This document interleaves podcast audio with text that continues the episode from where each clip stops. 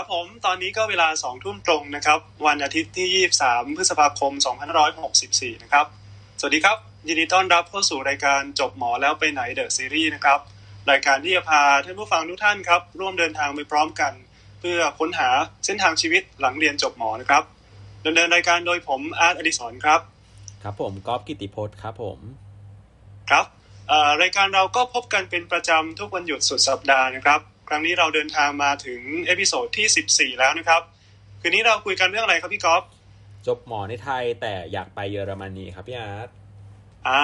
แน่นอนนะครับ ครั้งนี้เนี่ยเราก็ยังอยู่ในซีรีส์ภาคพิเศษนะครับ เป็นช่วงจบหมอไทยแล้วไปต่างประเทศนะครับ วันนี้เนี่ยเราจะคุยกันกับคุณหมอที่จบจากประเทศไทยนะครับ แล้วไปเรียนต่อที่ประเทศเยอรมันนะครับเอ่อวันนี้เนี่ยเรามีสปิเกอร์นะครับมาร่วมกับเราสองท่านครับ ในช่วงแรกนี้เดี๋ยวผมขออนุญาตให้สปิเกอร์แนะนำตัวก่อนเลยละกันครับผม เชิญเลยครับ คุณฟาริดาก่อนก็ได้ครับ อ่า สวัสดีค่ะ ได้ยินเสียงฟังไหมคะ ได้ยินครับผม ค่ะ สวัสดีค่ะ ชื่อแพทย์หญิงฟาริดาแสงสีนะคะ จบอ่าเป็นคนอุบลนะคะ แล้วก็จบ มัธยมปลายที่มหิดลวิทยานุสรรุ่น 14 แล้วก็จบแพทย์เชียงใหม่รุ่น 50 ตอนนี้มาต่อแพทย์เฉพาะทางสาขาอายุรกรรมที่โรงพยาบาล St. Elisabeth Krankenhaus Saarlouis ที่ประเทศเยอรมนีเป็นปีสุดท้ายแล้วค่ะ ปีหน้าก็จะมีสิทธิสอบจบแล้วค่ะ ครับผม สวัสดีครับเชิญคุณพี่กระติบครับผม ค่ะ สวัสดีค่ะ ก็ชื่อกระติบนะคะ จบแพทย์เอ่อจบพบที่มหาวิทยาลัยวลัยลักษณ์อะค่ะ เป็นรุ่นที่สี่แล้วก็ตอนนี้มาศึกษาต่อเป็นแพทย์เฉพาะทาง a n e s t h e s i a ค่ะ ที่ฮัมบวร์กประเทศเยอรมนีค่ะ ครับผม สวัสดีพี่กระติบครับในช่วงแรกนะครับ หลังจากที่แนะนำตัวสปิเกอร์ทั้งสองท่านไปแล้วเรียบร้อยเนี่ย เราก็คงต้องเริ่มกันนะฮะว่า ตอนที่ตัดสินใจไปเรียนทั้งสองทั้งสองท่านจบหมอจากที่ไทยเนาะแล้วก็ใช่ตัดสินค่ะใจไปเรียนที่เยอรมันอ่าตอนนั้นเนี่ยคิดยังไง ผมถามอ่าพี่ฟาริดาก่อนละกันครับอ่าก็คือต้องบอกก่อนนะคะ ว่าฟังโชคดีนิดหน่อยที่อ่าตอนอยู่อ่ามหาไม่ใช่นะตอนอยู่อ่ามัธยมปลายที่มัธยมมหิดลวิทยานุสรณ์มีโอกาสได้เรียนภาษาที่สามซึ่งเรียนเป็นภาษาเยอรมัน แล้วก็เลยเป็นนักเรียนแลกเปลี่ยนช่วงสั้น ๆ ตอนอยู่มัธยมอ่าที่โบเดนซีก็คือเป็นภาคใต้ของเยอรมนี แล้วก็อ่ามีโอกาสที่จะรู้จักคนที่นั่นมีเพื่อนมากมาย แล้วก็เลยมีความคิดว่าหลังจากจบหมอ แล้วก็อยากลองมาทำงานเป็นแพทย์ที่ยุโรปดูค่ะ อืมแล้วพี่กติบอะครับ ตอนตอนที่ตัดสินใจไปเรียนตอนนั้นมีเอ่อแรงบันดาลใจยังไงบ้างครับ ก็ของกระติบคือ เอ่อที่แรกไม่ไม่ได้ตั้งใจมาค่ะ แต่ว่ามีมีคุณหมออีกท่านหนึ่งเขาเตรียมตัวมานาน แล้วเขาก็อยากจะมาเอ่อเรียนต่อที่เยอรมันนะคะ แล้วเขาก็แนะนำเราบอกว่าเออมันดีนะ อะไรประมาณนี้ เราก็เออเราอยากลองดูแล้วก็มาด้วยค่ะ อืมตอนแรกนี่ตั้งใจอยู่แล้วไหมครับ ว่าหลังจากเรียนจบหมอเนี่ยจะไปต่อที่ต่างประเทศ หรือว่าตัวเรื่องมันเข้ามาพอดี เออคือทีแรกตั้งใจเหมือนกันค่ะว่าจะไปต่างประเทศ แต่ว่าเยอรมันเนี่ยไม่ได้เป็นช้อยส์หลัก ก็คือทีแรกดูเรื่องของอเมริกาหรือไม่ก็ออสเตรเลียไว้อะค่ะ ตอนนั้นคือไม่ได้รู้จักยุโรปหรือว่าเยอรมันเลยค่ะอ๋อแต่แล้วก็มีคนมาแนะนำว่าไปเยอรมันก็น่าสนใจก็เลยตัดสินใจไปเลยใช่ไหมครับ ใช่ค่ะโอ้ตอนตอนนั้นเนี่ยพี่กระติบมีมีอะไรที่ดึงดูดให้เปลี่ยนความตั้งใจจากตอนแรกที่จะไปอเมริกาแล้วมาที่เยอรมันบ้างครับ ก็คือตอนที่ดูขั้นตอนนะคะ คิดว่าเรื่องของอเมริกาเนี่ย คือส่วนตัวคิดว่าค่อนข้างยาก เพราะว่ามันต้องสอบเอ่อ USMLE ใช่ไหมคะแล้วแบบมันหลายขั้นตอนแล้วเราไม่ได้เตรียมตัวมาตั้งแต่แรกอะไรอย่างเงี้ยค่ะ แล้วก็ตอนนั้นเยอรมันก็คือขั้นคือตอนนั้นที่มาเยอรมันเข้าใจเข้าใจว่าไม่ต้องสอบอะไรเลยตอนนั้นที่เข้าใจตอนนั้นที่เข้าใจเข้าใจว่าเรียนภาษาเยอรมันถ้าทำได้ก็เทียบบุตร อะอืมประมาณนั้นนะคะ ตอนนั้นเข้าใจว่ามันง่าย ก็อ๋อคือว่าน่าสนใจกว่าอะไรอย่างนี้อ๋อก็เลยตัดสินใจไปนะครับ เดี๋ยวเราคงจะได้คุยกันเรื่องว่าขั้นตอนมันง่ายจริงหรือเปล่านะครับเดี๋ยวนะแล้วของพี่ปริดาล่ะครับ ตอนที่ตอนที่ตัดสินใจไปเยอรมันเนี่ยเอ่อหลังจากที่เรียนภาษาที่สามแล้วมีตัวเลือกอื่นไหมครับ ก่อนที่จะตัดสินใจไปตอนแรกอ๋อเปล่าเลยค่ะ ก็คือตอนแรก แรกๆจริง ๆ เลย คืออยากกลับบ้าน เพราะว่าเรียนที่ต่างจังหวัดมานานมาก แล้วก็หลังจากจบก็อยากกลับบ้านแต่ชีวิตจับพัดจับผูมาเป็นหมอที่เยอรมนี ก็อยากจะบอกสำหรับทุกคนก่อนนะคะ ก็คือการเป็นหมอที่เยอรมันอาจจะใหม่สำหรับเพื่อนแพทย์ชาวไทยมาก เพราะว่าคนที่มาเป็นหมอจริง ๆ ที่เนี่ยที่มีสิทธิ์ทำงานเป็นหมอจริง ๆ น้อยมาก แต่ว่าการเป็นหมอที่เยอรมันก็คือ สามารถเป็นได้มานานแล้วสำหรับหมอชาวต่างชาติมีหมอจากตะวันออกกลางหรือว่าจากประเทศต่างๆ มากมาย มาทำงานเป็นหมอที่เยอรมันจริง ๆ น่าจะสิบกว่าปีมาแล้วอะค่ะ อืมแต่ว่าชาวไทยอาจจะยังไม่ค่อยรู้กัน เพราะว่าเราก็คือไม่ได้เรียนภาษาเยอรมันเป็นภาษาที่สองด้วย อืมอืมอันนี้ผมถามเพิ่มเติมนิดนึงครับ ว่านอกนอกจากพี่กระติบกับพี่ฟาริดาแล้วเนี่ยยังมีคุณหมอไทยอยู่นั่นเยอะไหมครับ เท่าที่รู้จักก็ตอนนี้มีประมาณห้าหกคนเลยค่ะแล้วก็มีคนที่กำลังเตรียมมาอยู่ในขั้นตอนอีกก็หลายท่านเหมือนกันอ๋อแต่ถ้าห้าหกคนนี้ถ้าเราเปรียบเทียบกับประเทศอื่นๆอย่างอเมริกาเนี่ยห้าหกคนผมมองว่ายังน้อยนะฮะน้อยมากน้อยเนาะแต่ว่าช่วงช่วงหลังๆอาจจะเยอะขึ้น แต่ก็ยังถือว่ายังค่อนข้างน้อยอยู่นะครับ โอเค ทีนี้ตอนตอนที่ พี่กติบครับ บอกว่าตอนแรกเห็นว่าเยอรมันดูไม่น่าจะสอบอะไร ทีนี้เอาความเป็นจริงครับ มันก่อนไปได้เนี่ยมันจะต้องเตรียมตัวตอนมาก็มาเป็นจริงก็ช็อกเหมือนกันค่ะ ตอนนั้น คืออย่างที่บอกครับ แบบตอนที่มาก็ คือเราก็ไม่ได้มีข้อมูลอะไรมาก หมายถึงว่า คนคนที่เขาชวนมาค่ะ ก็คือคุณหมอคุณไทยเหมือนกันคุณหมออีกนะคะเขาก็หมายถึงว่าเขาเคยมาอิเล็กทีฟแล้วเขาก็ชอบเขาก็กลับไปเรียนภาษาเยอรมัน แล้วเขาก็จะมาเขาชวนมาเราก็มาด้วยอะเนาะก็ก็เอ่อมาถึงก็คือลำดับแรกที่ต้องทำเลยก็คือต้องเรียนภาษาเยอรมันนะคะ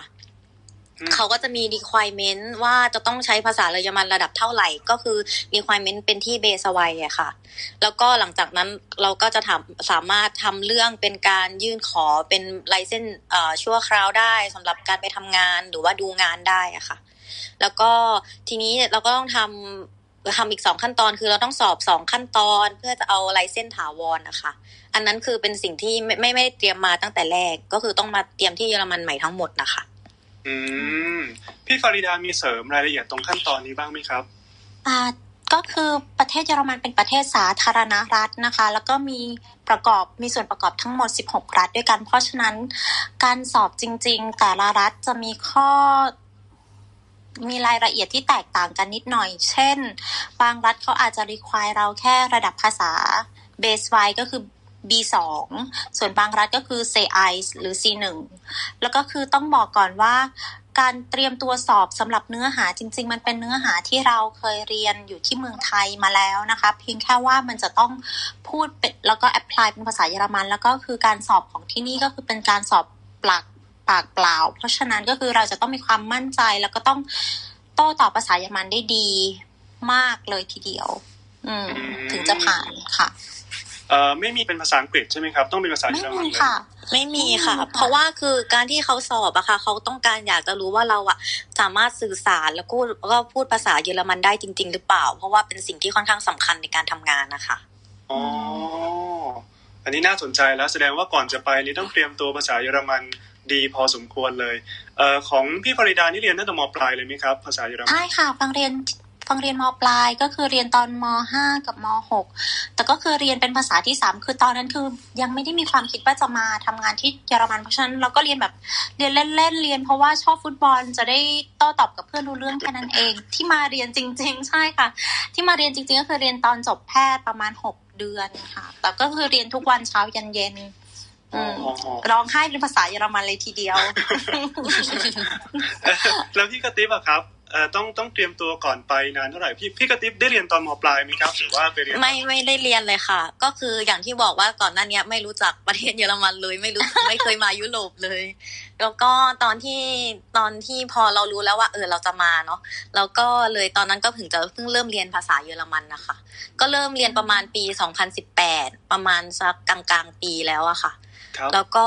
คือเราก็คือที่แรกตั้งใจว่าจะมาเรียนที่เยอรมันด้วยค่ะ เพราะว่าเราก็คิดว่าสมมติถ้าเกิดเรามาเรียนที่ประเทศเขายังไงเราก็น่าจะไปได้เร็วกว่า เพราะว่าเรามาอยู่ในแบบสิ่งแวดล้อมของเขาต้องพูดทุกวันได้ฟังทุกวัน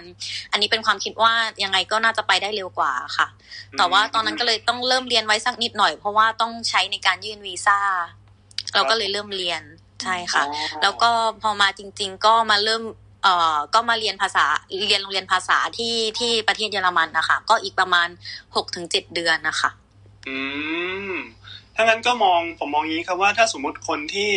เอ่อเพิ่งมาเปลี่ยนใจว่าจะไปเยอรมัน แต่ว่าอาจจะยังไม่ได้เตรียมพร้อมเรื่องภาษามาก่อนเนี่ย คงต้องเตรียมเวลาไว้ล่วงหน้าอย่างน้อยปีหนึ่งเลยเนาะก็อใช่ค่ะต้องสำหรับการเรียนภาษาให้ใช้ได้อ๋อใช่ค่ะถูกต้องค่ะ ปีหนึ่งน่าจะพอใช่ไหมครับ พอค่ะ พอค่ะโอเคจริงๆ ขอเสริมนิดนึงนะคะ ก็คือภาษาอังกฤษนะเป็นเป็นกลุ่มภาษาเยอรมันอีกก็คือประมาณ 5-60%ของภาษาอังกฤษ แล้วก็ภาษาเยอรมันมีรากภาษาเดียวกัน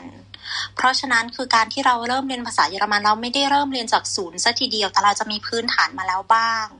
แล้วอีกข้อหนึ่งก็คือข้อดีของเราก็คือตอนที่เราเรียนแพทย์ ที่มหาวิทยาลัยบางส่วนจะเป็นภาษาลาตินหรือภาษาอังกฤษ ซึ่งมันก็เป็นคำศัพท์คล้ายๆ กันกับที่นักเรียนแพทย์เรียนที่นี่เหมือนกัน เพราะฉะนั้นก็คือถ้าเกิดว่า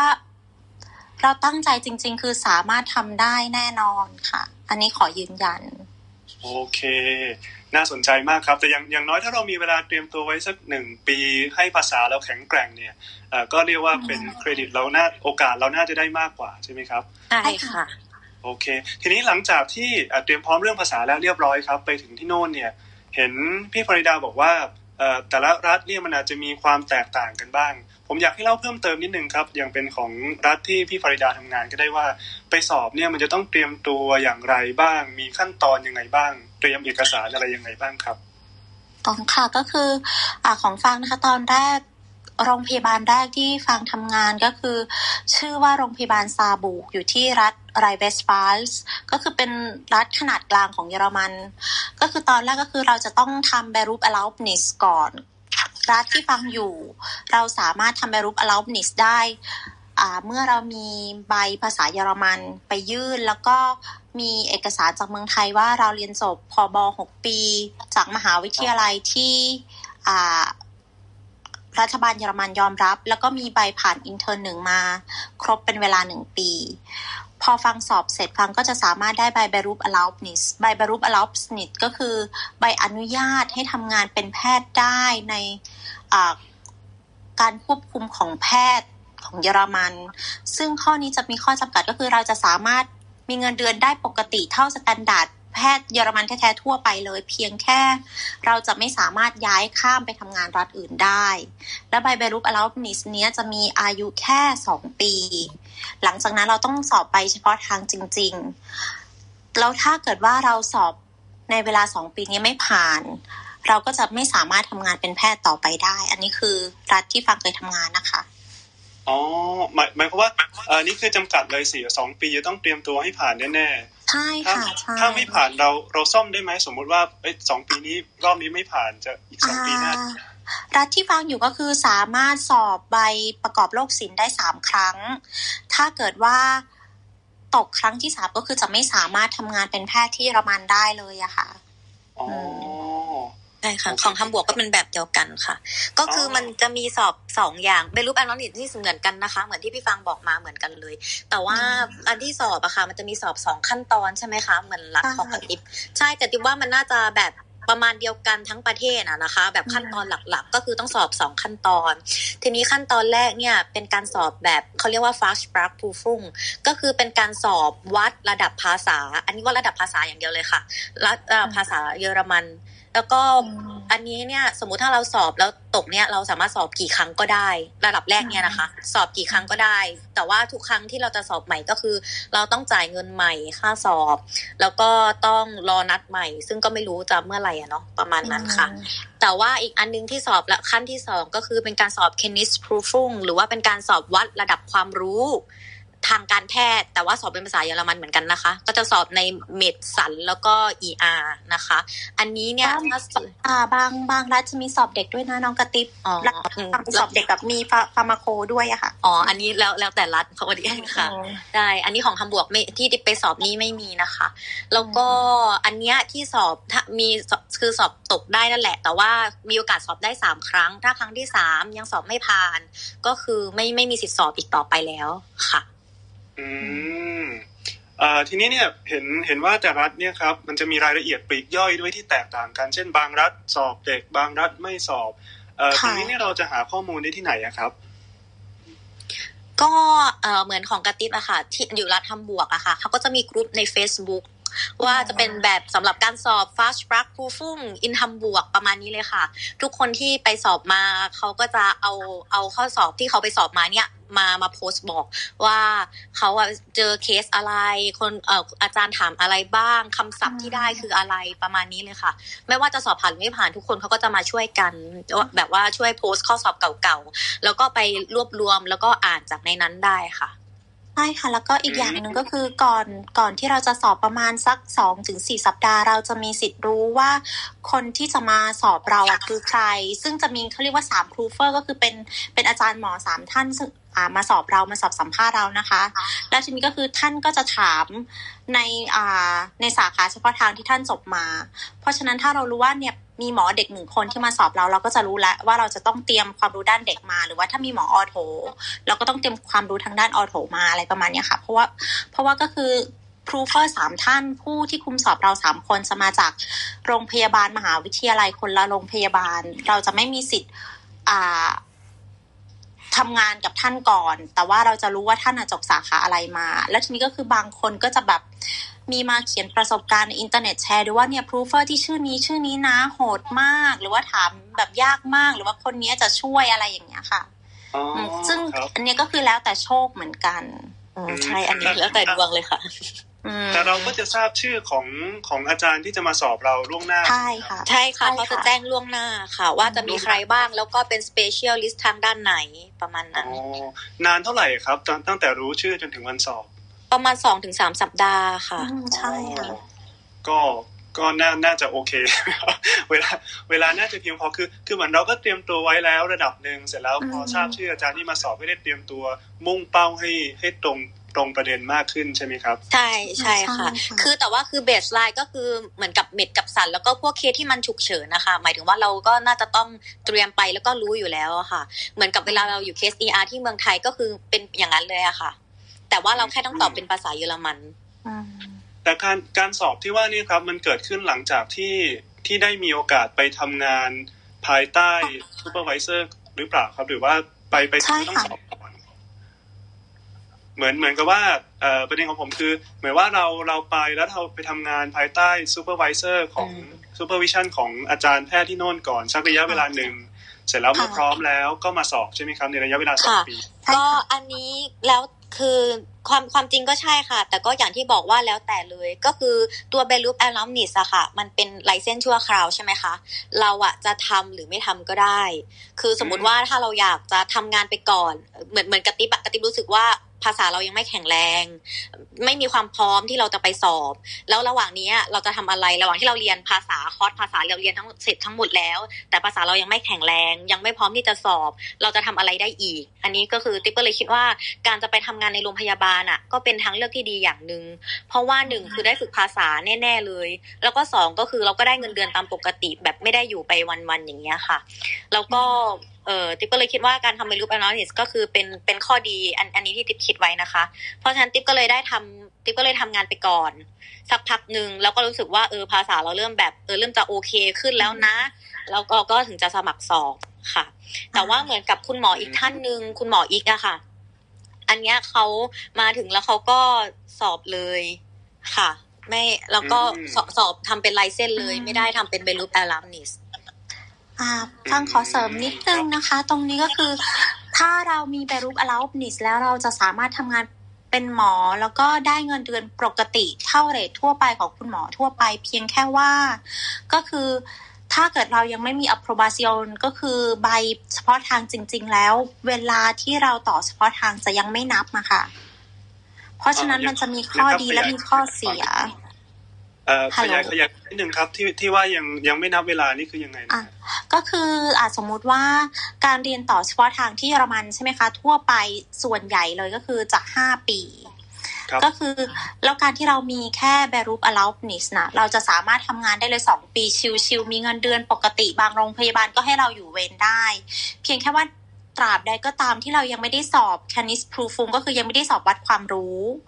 โรงพยาบาลเขาจะยังไม่นับเวลาต่อเฉพาะทางของเราอ๋อครับผมอืมโอเคเพราะฉะนั้นถ้าเกิดใครอยาก อ่า ใครใจร้อนอย่างถ้าใครอยากสบายสบายๆก็จะทำงานแบบเก็บเก็บประสบการณ์ เก็บสตังค์ไปก่อน แต่ถ้าเกิดอย่างเหมือนฟางอะฟางใจร้อนฟางอยากเปลี่ยนรัฐเปลี่ยนโรงพยาบาลฟางก็หลังจากหกเดือน อ่าฟางก็สอบอ่าแคนิสพูฟุงไปเลยก็คือ ส่วนใหญ่จะทำแบบน้องกระติบก็คือจะทำงานปีสองปีไปก่อน แล้วก็ค่อยสอบ แต่ว่าส่วนน้อยจะเป็นแบบของฟางเพราะว่าคือความกดดันมันจะต้องเตรียมตัวเยอะเหมือนกัน แล้วก็คือที่เยอรมันก็คืออย่างหนึ่งก็คือ สมมุติว่าเขารับคุณเข้าไปทำงานแล้วก็คือไม่ใช่ว่าจะสบายเลยอย่างเงี้ย มันจะมีช่วงที่ทดลองงานเขาเรียกว่า p r o b i s i ก็คือส่วนใหญ่จะหกเดือน ซึ่งหกเดือนนี้เราจะต้องแสดง performance ที่ดีมากให้ให้อ่าพอโรงพยาบาลให้อาจารย์เห็นว่าเราสามารถทำงานได้อยู่เวรได้รักษาคนไข้ได้อ่ามีความรู้ที่ดี เขาก็ถึงจะต่อสัญญาให้เรายาวไปจนจบเฉพาะทางอะค่ะ เพราะฉะนั้นคือส่วนใหญ่เขาก็จะรอกันเร็วจริง ๆ ก็คือจะรอกันอย่างน้อยประมาณหกเดือน ให้แบบว่าให้ช่วงการทดลองงานมันผ่านไปก่อน แล้วหลังจากนั้นก็จะโฟกัสที่การสอบใบประกอบโรคศิลป์จริง ๆ อืมครับผม โอเค ตอนนี้ตอนนี้เห็นภาพชัดเจนมากขึ้นแล้วครับว่าหลังจากที่ไปเนี่ยจะต้องเตรียมตัวยังไงบ้าง ก็คือภาษาแน่นอนแหละ แล้วก็เรื่องการทำงานภายใต้ซูเปอร์วิชั่นเนี่ยแล้วแต่คนโดยส่วนใหญ่ก็คงจะเก็บประสบการณ์นะฮะหนึ่งถึงสองปี แต่ว่าถ้าใจร้อนก็สามารถเลือกสอบได้เลยทันทีเหมือนกัน ทีนี้เนี่ยครับหลังจากที่ฟังเนี่ยครับมันจะมีมันจะมีทั้งสิ่งที่เหมือนกันทั่วประเทศ แล้วก็สิ่งที่แตกต่างกันในแต่ละรัฐเนี่ยครับงั้นผมย้อนกลับมานิดนึงครับว่าตอนที่ตัดสินใจเลือกว่าจะไปรัฐไหนเนี่ยครับ ตอนนั้นมีมีเงื่อนไขในการเลือกยังไงบ้างครับ ผมถามพี่ฟาริดาก่อนแล้วกันครับอของฟังฟังเลือกเลือกไปรัฐที่ฟังมีคนรู้จักอยู่ค่ะ เพราะว่าก็คือเพราะเราไปเราไปแบบชาวต่างชาติตอนที่รุ่นรุ่นที่ฟังเริ่มก็คือไม่มีหมอคนไทยเลยเท่าที่รู้อะค่ะ เพราะฉะนั้นคือมันก็จะแบบทุกอย่างมันจะดูเลือนลาง แล้วก็มันจะ ไม่ชัดเจนไม่แน่นอนเราก็เลยคิดว่าไปในรัฐที่อย่างน้อยเราก็มีเพื่อนชาวเยอรมันอยู่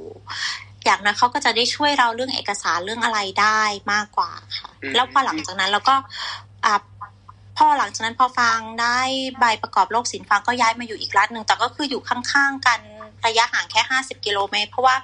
คือเราคนไทยอะเนาะพอไปที่ไหนเรามีเพื่อนเราก็อยากอยู่ไม่ไกลจากที่อืมที่เดิมอยู่ใช่ ครับผม แต่ว่าอ่ามัมันก็ครัจะบมีเพื่อนบางคน เช่นอ่าเขาก็จะมี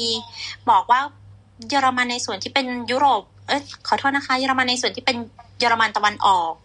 เดิมเขาจะมีความต้องการแพทย์มากกว่า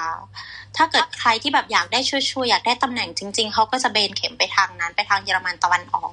อย่างเงี้ยค่ะ มันแล้วแต่มันแล้วแต่ว่าเราจะให้ความสำคัญกับจุดไหนมากกว่ากัน อ๋อทีนี้นอกนอกจากว่าดูว่ามีคนรู้จักเราอยู่ที่โน่นแล้วครับเอ่อเรื่อง connection หรือว่า by recommendation อะไรพวกนี้จำเป็นไหมครับ อ่า น้องกระติบอยากตอบไหมหรือว่ากันตอบได้ค่ะเชิญพี่กระติ๊บเสริมด้วยก็ได้ครับเอ่อไม่แต่คือของกระติบคือติ๊บไม่มีคนรู้จักอยู่ที่เยอรมันค่ะ แล้วติ๊บก็เลือกตามเมืองที่อยากจะมาตามไลฟ์สไตล์ เพราะว่าคือเป็นคนภูเก็ตก็จะแบบ อยากอยู่เมืองใหญ่ ๆ ติดแสงสีก็เลยเลือกเมืองที่แบบค่อนข้างจะแบบมีอะไรให้ทำหน่อย อันนี้คือที่เลือกมาส่วนตัวนะคะ แล้วก็พอดีแล้วเราก็ดูจากโรงเรียนสอนภาษาด้วยว่าแบบเราอยากไปโรงเรียนสอนภาษาอันไหน คือพอดีโรงเรียนสอนภาษาที่เลือกมาก็คือเขามีสอนภาษาเยอรมันสำหรับหมอด้วยตอนนั้น เราก็เลยว่าเออเมืองนี้แหละเป็นเมืองใหญ่ แล้วก็มีแบบคอร์สที่เราต้องการอะไรอย่างเงี้ยค่ะ ตอนนั้นก็เลือกแบบนี้ แล้วก็อืม connection ก็คือตอนนั้นไม่ไม่มีอะค่ะ เพราะว่าไม่ได้รู้จักใคร ไม่ได้มี connection ไม่ได้มีใบ recommendation อะไร ก็มาเรียนภาษาแล้วเราก็สมัครงานไปตามโรงพยาบาลต่าง ๆอะค่ะ ถามว่าคอนเน t ชันสำคัญไหม คือถ้ามีมันก็ดีอะค่ะ ที่นี่จะเรียกว่าเป็นวิตามินบีค่ะ ที่นี่เส้นสายเรียกว่าวิตามินบีจริง ๆ แล้วก็คนที่มีวิตามินบีอะเนาะ คนที่มีเส้นสายอะคือเขาก็ได้เปรียบกว่า ไม่ไม่เถียงค่ะ แต่ว่าถามว่าไม่มีก็ไม่ได้ลำบากอะไรค่ะ อืมคือฟังฟังแล้วก็อุ่นใจนิดนึงครับ เพราะว่าหลาย ๆ คนเวลาที่จะไปต่อต่างประเทศเนี่ยครับก็จะรู้สึกกังวลว่า ถ้าไม่มีคนรู้จักเลย หรือว่าไม่มีคอนเน็ชันผ่านทางสถาบันการแพทย์ใดๆเลยเนี่ยไปจะยากไหมแต่ว่าพอฟังเอ่อพี่กระติบกับพี่ฟาริดาพูดแล้วก็แหมมันก็โอกาสมันเยอะขึ้นนะฮะฟังแล้วอะโอเคคือฟังเอ่อคิดว่ารุ่นนี้มันน่าจะง่ายขึ้นแล้วนะคะ เพราะว่าก็คือมันเหมือนกับว่าก็ต อนรุ่นที่เรามาเนาะน้องกระติบคือเขายังคนคุณหมอชาวเยอรมันยังไม่มีประสบการณ์เลยว่า หมอที่เมืองไทยจบมาความรู้เป็นยังไงขยันไหมสู้งานหรือเปล่าภาษาได้ไหมเพราะฉะนั้นเขาก็จะไม่แน่ใจในตัวเรา แต่ในเมื่อถ้าเกิดว่ามันจะมีชาวต่างชาติบางบางบางประเทศ ซึ่งเขามาทำงานอยู่ที่เยอรมันเยอะมาก เพราะฉะนั้นพอคนที่เป็นหมอเยอรมันเขาได้ยินชื่อเสียงจากประเทศนี้ว่าเออความรู้โอเคเขาก็จะมี ความมั่นใจในตัวเรามากขึ้น มันก็จะทำให้เวลาที่เราไปสอบสัมภาษณ์แล้วก็มีภาษีดีขึ้นอะไรอย่างเงี้ยค่ะ หรือบางทีมันก็มีที่แบบเป็นเพื่อนรู้จักกัน แล้วก็บอกว่า เนี่ยเธอมันมีตำแหน่งว่างว่างที่โรงพยาบาลนี้นะอะไรอย่างเงี้ย ซึ่งมันช่วยได้คือรุ่นต่อไปถ้ายิ่งมีเพื่อนแพทย์จากชาวจากเมืองไทยมาเยอะขึ้นเรื่อยๆมันก็จะยิ่งง่ายขึ้นเรื่อยๆนะคะอือืมตรงนี้น่าสนใจมากเลยครับ โอ้โห ฟังฟังแล้วเนี่ย ผมว่าคุณผู้ฟังที่ มีใจอยากจะไปอยู่แล้วนะครับ คงคงมีความรู้สึกแบบครุกกลุ่นมีมีแรงบันดาลใจมากขึ้นนะครับ ที่จะไปเอ่อทีนี้ผมถามเพิ่มเติมครับเอ่อพี่ฟาราดากับพี่กระติบเนี่ยไปหลังจากจบหมอที่นี่แล้วก็ไปเรียนต่อเฉพาะทางที่โน่นใช่ไหมครับใช่ค่ะอ่าโอเคเอ่อทีนี้เนี่ยมันจะมีอีกประเอ่ออีกกรณีหนึ่งครับว่าหลาย ๆ คนที่เป็นคุณหมอที่ไทย แล้วก็จบเฉพาะทางที่ไทยแล้วเนี่ย แล้วอยากจะไปทำงานต่อที่ที่เยอรมันนะครับ สามารถเทียบวุฒิเฉพาะทางที่ไทยได้ไหมครับ อย่างเช่นสมมุติว่าผมจบทางอเนสแล้วทางวิสัญญีแล้ว ผมจะไปเทียบวุฒิวิสัญญีที่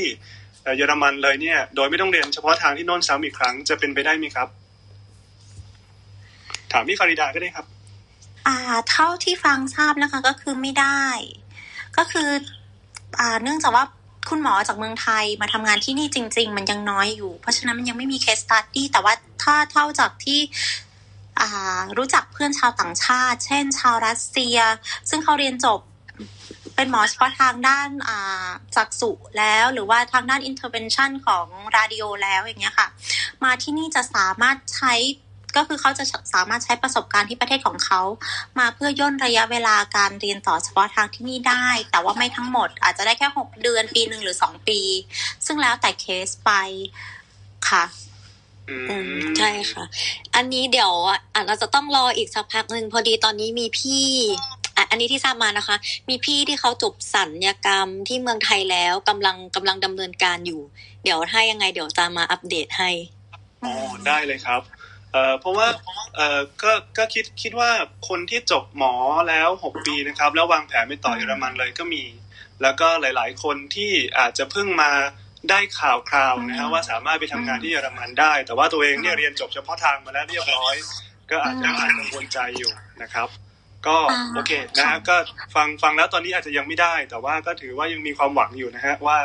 ถ้าในอนาคตอาจจะเป็นไปได้ครับผม อ่ายังไงก็ตามฟังแนะนำนิดนึงนะคะ ก็คือถึงแม้เราจะจบเฉพาะทางจบบอร์ดที่เมืองไทย หรือจบจากอเมริกามาก็ตามแล้ว แต่ว่าระบบที่เยอรมันมันเป็นอีกระบบหนึ่งเพราะฉะนั้นการที่เราเข้ามาอยู่ในระบบก่อน อย่างน้อยก็เวลาสักสองสามปี มันก็ทำให้เรารู้จักเพื่อนแพทย์เพิ่มขึ้น รู้จักระบบการทำงานของเยอรมัน ซึ่งต่างจากเมืองไทยมาก เพิ่มขึ้น แล้วมันก็เป็นการมันเป็นการ train ที่มันไม่ได้หนักหนาสาหัสมากอะไรเงี้ยค่ะ มันเป็นการ train ที่มีความสุข เพราะฉะนั้นคิดว่าถ้าเกิดชอบชีวิตที่เยอรมันจริง ๆ มันไม่ไม่เสียหายเลยนะคะ ที่จะมา train เพิ่มอีกสองสามสี่ห้าปีค่ะ ใช่ค่ะอืมเพราะว่าความจริงแล้วการทำงานที่นี่แบบ resident กับเอ่อกับกับแพทย์เฉพาะทางอะค่ะ มาทำงานแบบเหมือนกันนะคะความจริงแล้วทำงานมันต่างกันตรงที่แค่ เราได้สอบเอ่อบอร์ดมาหรือเปล่า มันต่างกันตรงที่เงินเดือนนะคะ แต่ความจริงภาระงานก็ไม่ไม่ได้ต่างกันมากเลยค่ะอืมแล้วครับแล้วมันก็จะอยู่ที่การฟ้องร้องด้วยอะค่ะ ก็คือถ้าเรายังไม่จบเป็นหมอเฉพาะทาง ถ้าเกิดว่าเกิดเรื่องอะไรที่โรงพยาบาลมา ถ้าเขาจะฟ้องเขาจะเรียกว่าเขาจะฟ้อง Hintergrund ก็คือฟ้อง อาจารย์ซึ่งอยู่เวรกำกับกับเราอะค่ะ แต่ว่าถ้าเกิดเราจบเฉพาะทางเป็นแพทย์เฉพาะทางมาแล้วคนไข้จะมีสิทธิ์ฟ้องเราโดยตรง ซึ่งยังไงก็ตามคือการที่เป็นชาวต่างชาติมาอยู่ใหม่ ๆ ถ้ายังไม่รู้กฎหมายมันก็จะทำให้เนาะมันก็จะมันก็จะค่อนข้างลำบากนิดนึงใช่มันใช่จะค่ะลำบาก เพียงแค่ว่าแต่การฟ้องที่เยอรมันก็คือเท่าที่ฟังเคยทำงานมาที่เนี่ย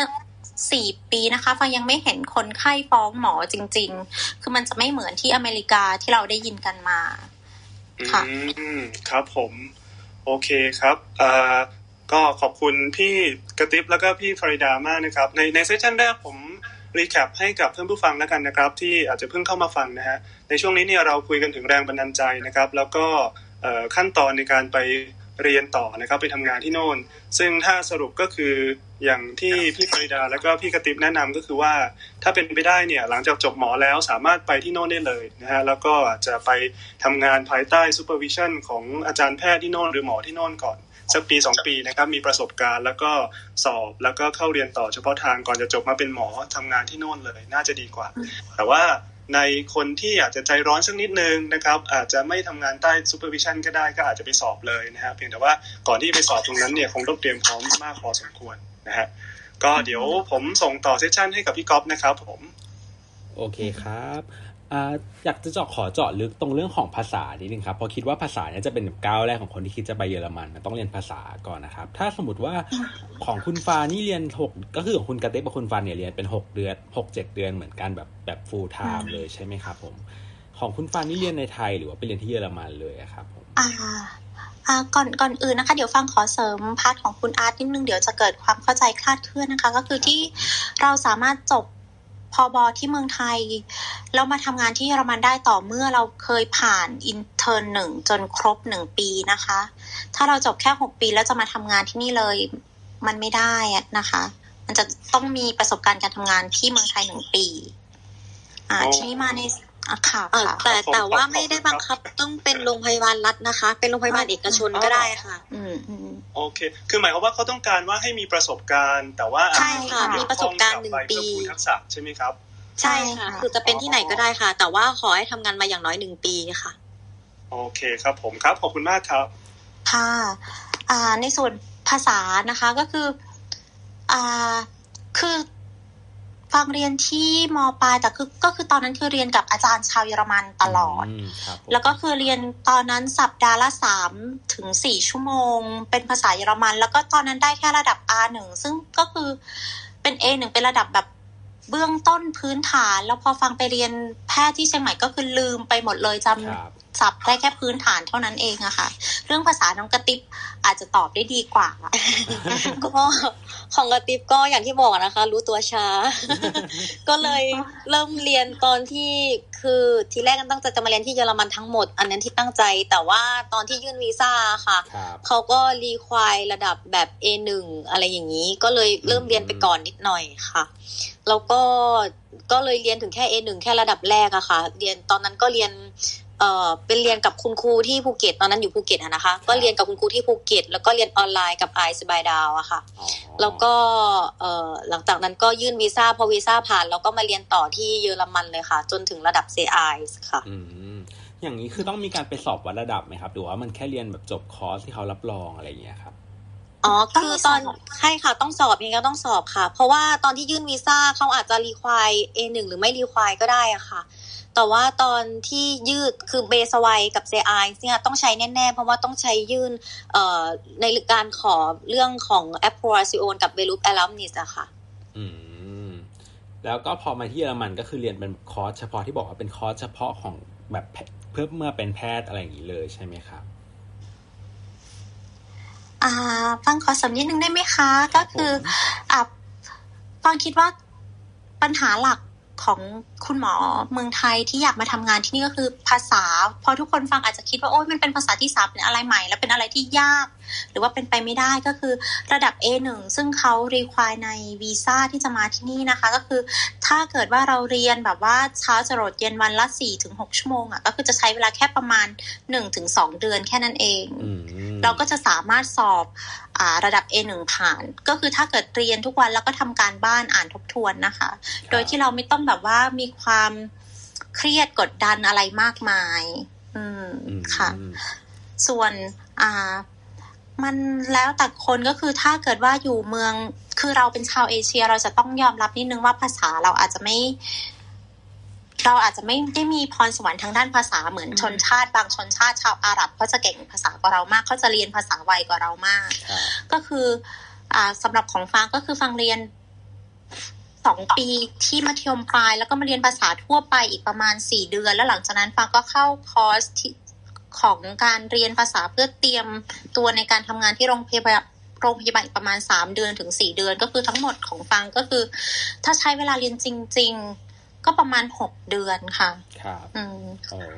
ก็คือหกเดือนแบบหกเดือนรวดเลยจนถึงขั้นแบบเหมือนใช่เตรียมพร้อมค่ะไปทำงานใช่ค่ะ อันนี้คือได้แต่ก็บบคือหกเดือนนั้นก็คือเรียนทั้งวันไม่ไม่ทำอะไรเลยเรียนแต่ภาษา อืมแต่งั้นก็คือแล้วอย่างนี้ก็คือได้ถึงเลเวลแบบฟังพูดอ่านเขียนได้แบบคล่องเลยไหมครับ หรือว่ายังแบบ ได้ได้แบบสื่อสารรู้เรื่องเลยอะไรอย่างนี้ไหมครับ พี่พี่ฟังว่าไงคะอ่าก็คือการ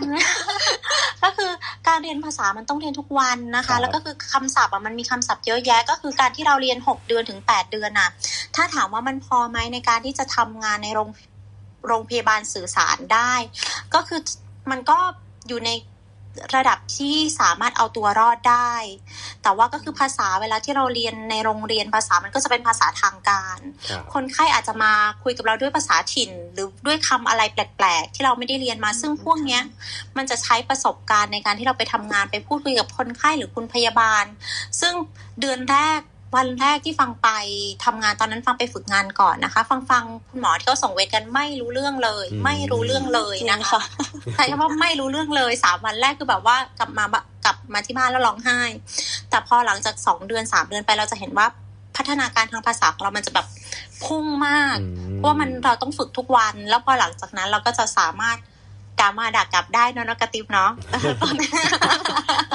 ก็หมายค่ะคือหมายถึงว่าตอนที่คือติบาเรียนจบหกเจ็ดเดือนนี่จบ CI จริงนะคะหมายถึงว่าจบคอร์สสอบผ่านจริง แต่ว่าลำบากไหมลำบากมากตอนนั้นที่เรียนภาษาเนาะเพราะว่ามันก็มาเรียนใหม่ทั้งหมดใช่ไหมคะแล้วก็เรียนแบบ intensive มากๆครับแต่ถามว่าเราฟัง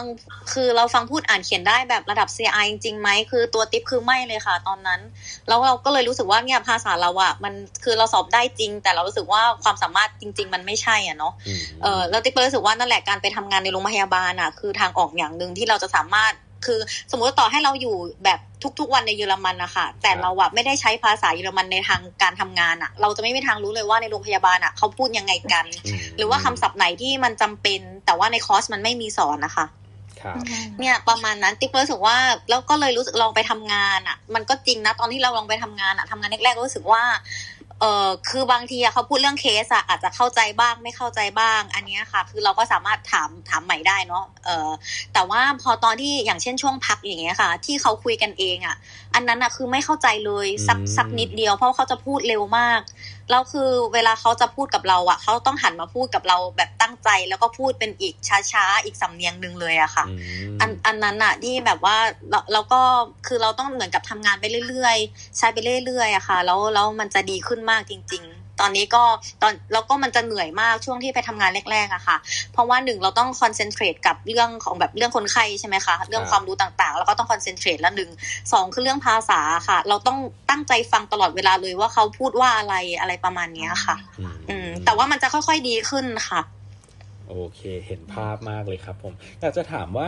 ช่วงรวมๆแล้วเนี่ยตอนแบบเรียนภาษาช่วงที่ไปเรียนตั้งแต่ที่เยอรมันเลยนะครับอย่างนี้ต้องเตรียมค่าใช้จ่ายว้ประมาณเท่าไหร่ดีครับผมรวมค่ากินอยู่อะไรอย่างเงี้ยครับ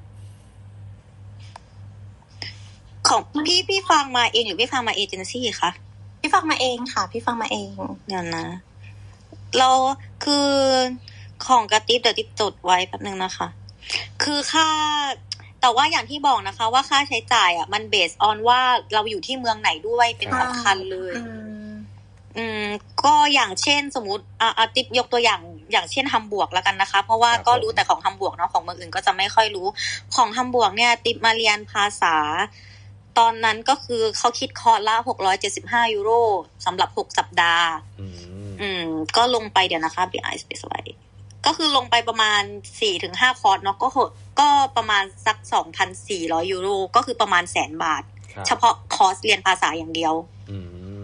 อืม ทีนี้ก็ค่ากินค่าอยู่อะอันนี้คือก็ก็แล้วแต่ด้วยนะคะหมายถึงว่าถ้าสอบผ่านทุกระดับไม่ไม่ได้ซ้ำชั้นอะไรอย่างนี้เนาะสมมติถ้าเราสอบไม่ผ่านเราก็อาจจะต้องเรียนซ้ำหรือไม่เรียนอย่างเงี้ยเราก็ต้องไปต่อรองกับโรงเรียนอีกทีนึงนะคะอืมแล้วก็ทีนี้เอ่อแล้วก็สองก็คืออาจจะต้องมีเรื่องของค่าเช่าบ้าน ค่าที่อยู่อย่างเงี้ยค่ะครับอย่างอืมของเมืองของพี่ฟางก็คืออาจจะถูกกว่า แต่ว่าอืมเหมือนทำบวกค่าเช่ามันค่อนข้างแพงอะค่ะ น้องมันมันก็อันนี้ก็ต้องไปไปหาบ้านดูอีกทีหนึ่งประมาณนั้นค่ะ แล้วก็ค่าอาหารค่ากินค่าอยู่อาจจะไม่ได้ต่างกันมากในแต่ละเมือง ถ้าเราอยู่กันอย่างประหยัดอะไรเงี้ยค่ะ ครับผอืมมของพี่ฟังใช้ประมาณเท่าไหร่คะอ่า เฉพาะค่าอาหารแล้วก็ค่าโบนุงใช่ไหมคะ ก็คือฟางอะอยู่แบบติดนิสัยอยู่สบาย ตอนนั้นก็จะประมาณต้องสันได้อืมใช่ประมาณทั้งหมด ตอนแรกๆตอนตอนยังจนอยู่ใช่ไหมคะ ก็จะประมาณหนึ่งพันห้าร้อยยูโรถึงสองพันยูโรค่ะ อืมก็จะประมาณเนี้ยรวมค่าเรียนไหมคะรวมค่ะ รวมรวมรวมละรวมละก็คือจริง ๆอะพูดพูดตามตรงนะคะ ก็คือ อ่า สังคมเยอรมันเป็นสังคมที่ประหยัดอืมคือถ้าคุณอยากประหยัดจริง ๆอะมันจะมีเขาเรียกว่าการเช่าห้องอยู่ร่วมกันกับเพื่อนได้ โดยที่เรามีห้อง นอนของเราแล้วก็ห้องน้ำห้องครัวแชร์กันพวกนั้นน่ะก็คือ เดือนหนึ่งมีสี่ร้อยห้าร้อยยูโรก็อยู่ได้ละใช่บางเมืองอืมสองสามร้อยก็อยู่ได้แล้วค่ะใช่อืมแล้วส่วนค่ากินก็คือถ้าเกิดทานกันประหยัดจริง ๆ วันหนึ่งสิบยูโรก็อยู่ได้ แต่ว่า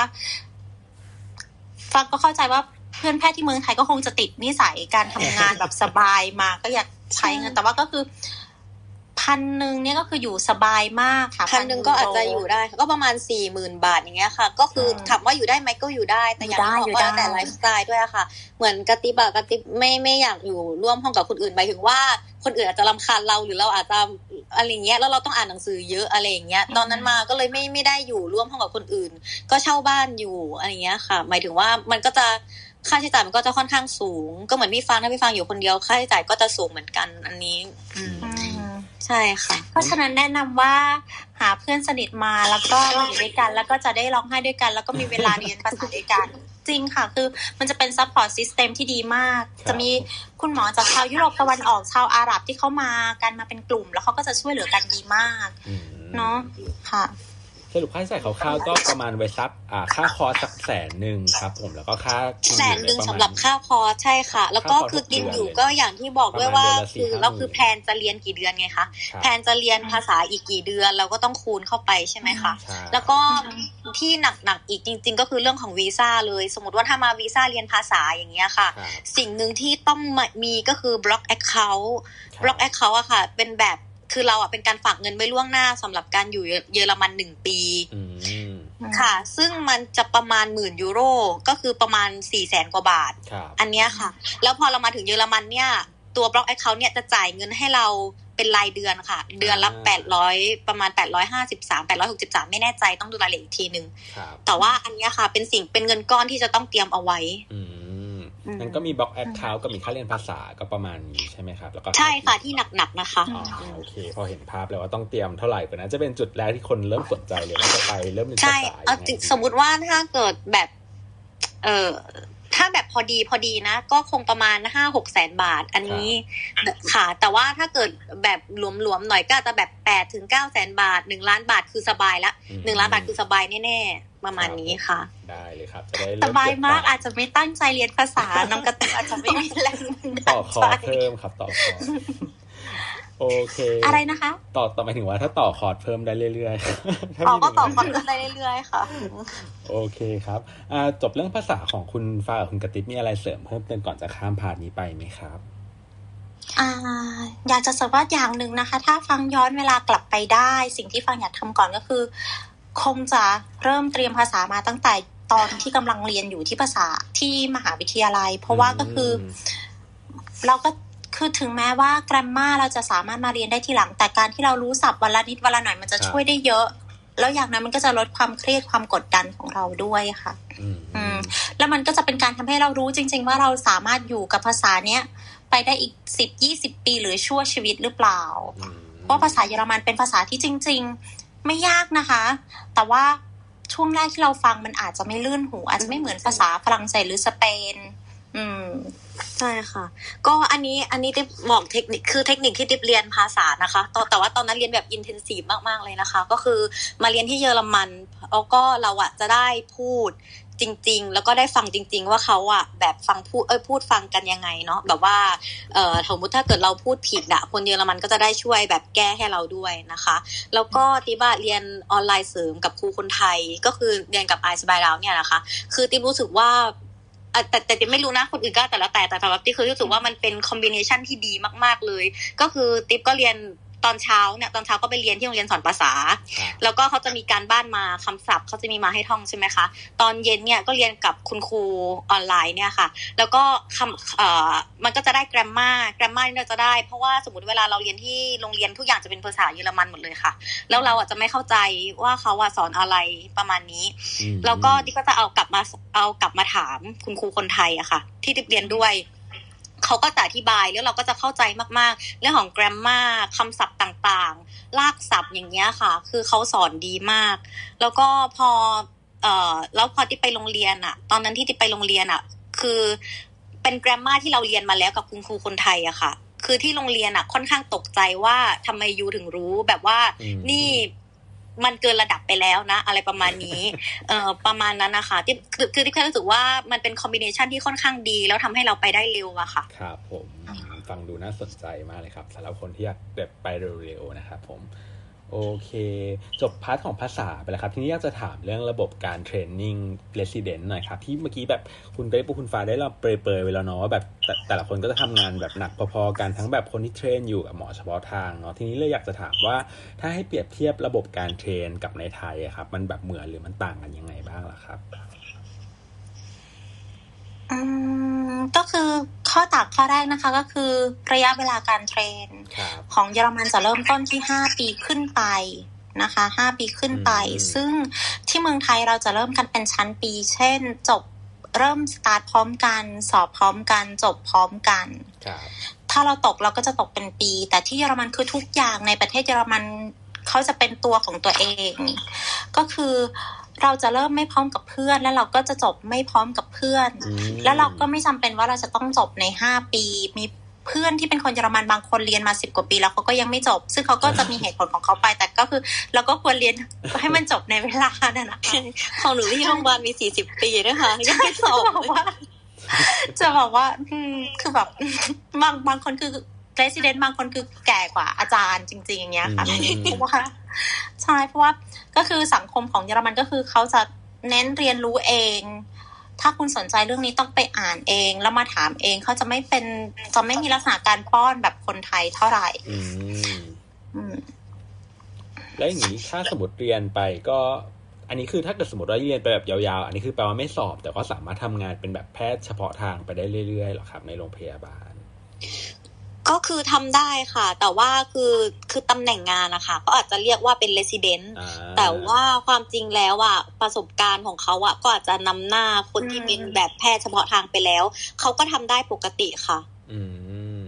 เงินเดือนเขาก็ขึ้นไปเรื่อยๆ ในฐานของเงินเดือนที่เป็น resident ก็คือขึ้นขึ้นขึ้นไปเรื่อยๆ แต่สมมุติถ้าเราสอบใช่ไหมคะ งานเราก็เหมือนเดิม แต่ว่าฐานเงินเดือนเราอะก็จะปรับเป็นแพทย์เฉพาะทาง แต่งานเราก็คือทำเหมือนเดิม เมื่อวานกับวันนี้ที่สอบผ่านมาเนี่ยงานเหมือนเดิมเลยอืมแต่ว่าฐานเงินเดือนก็คือปรับขึ้นมา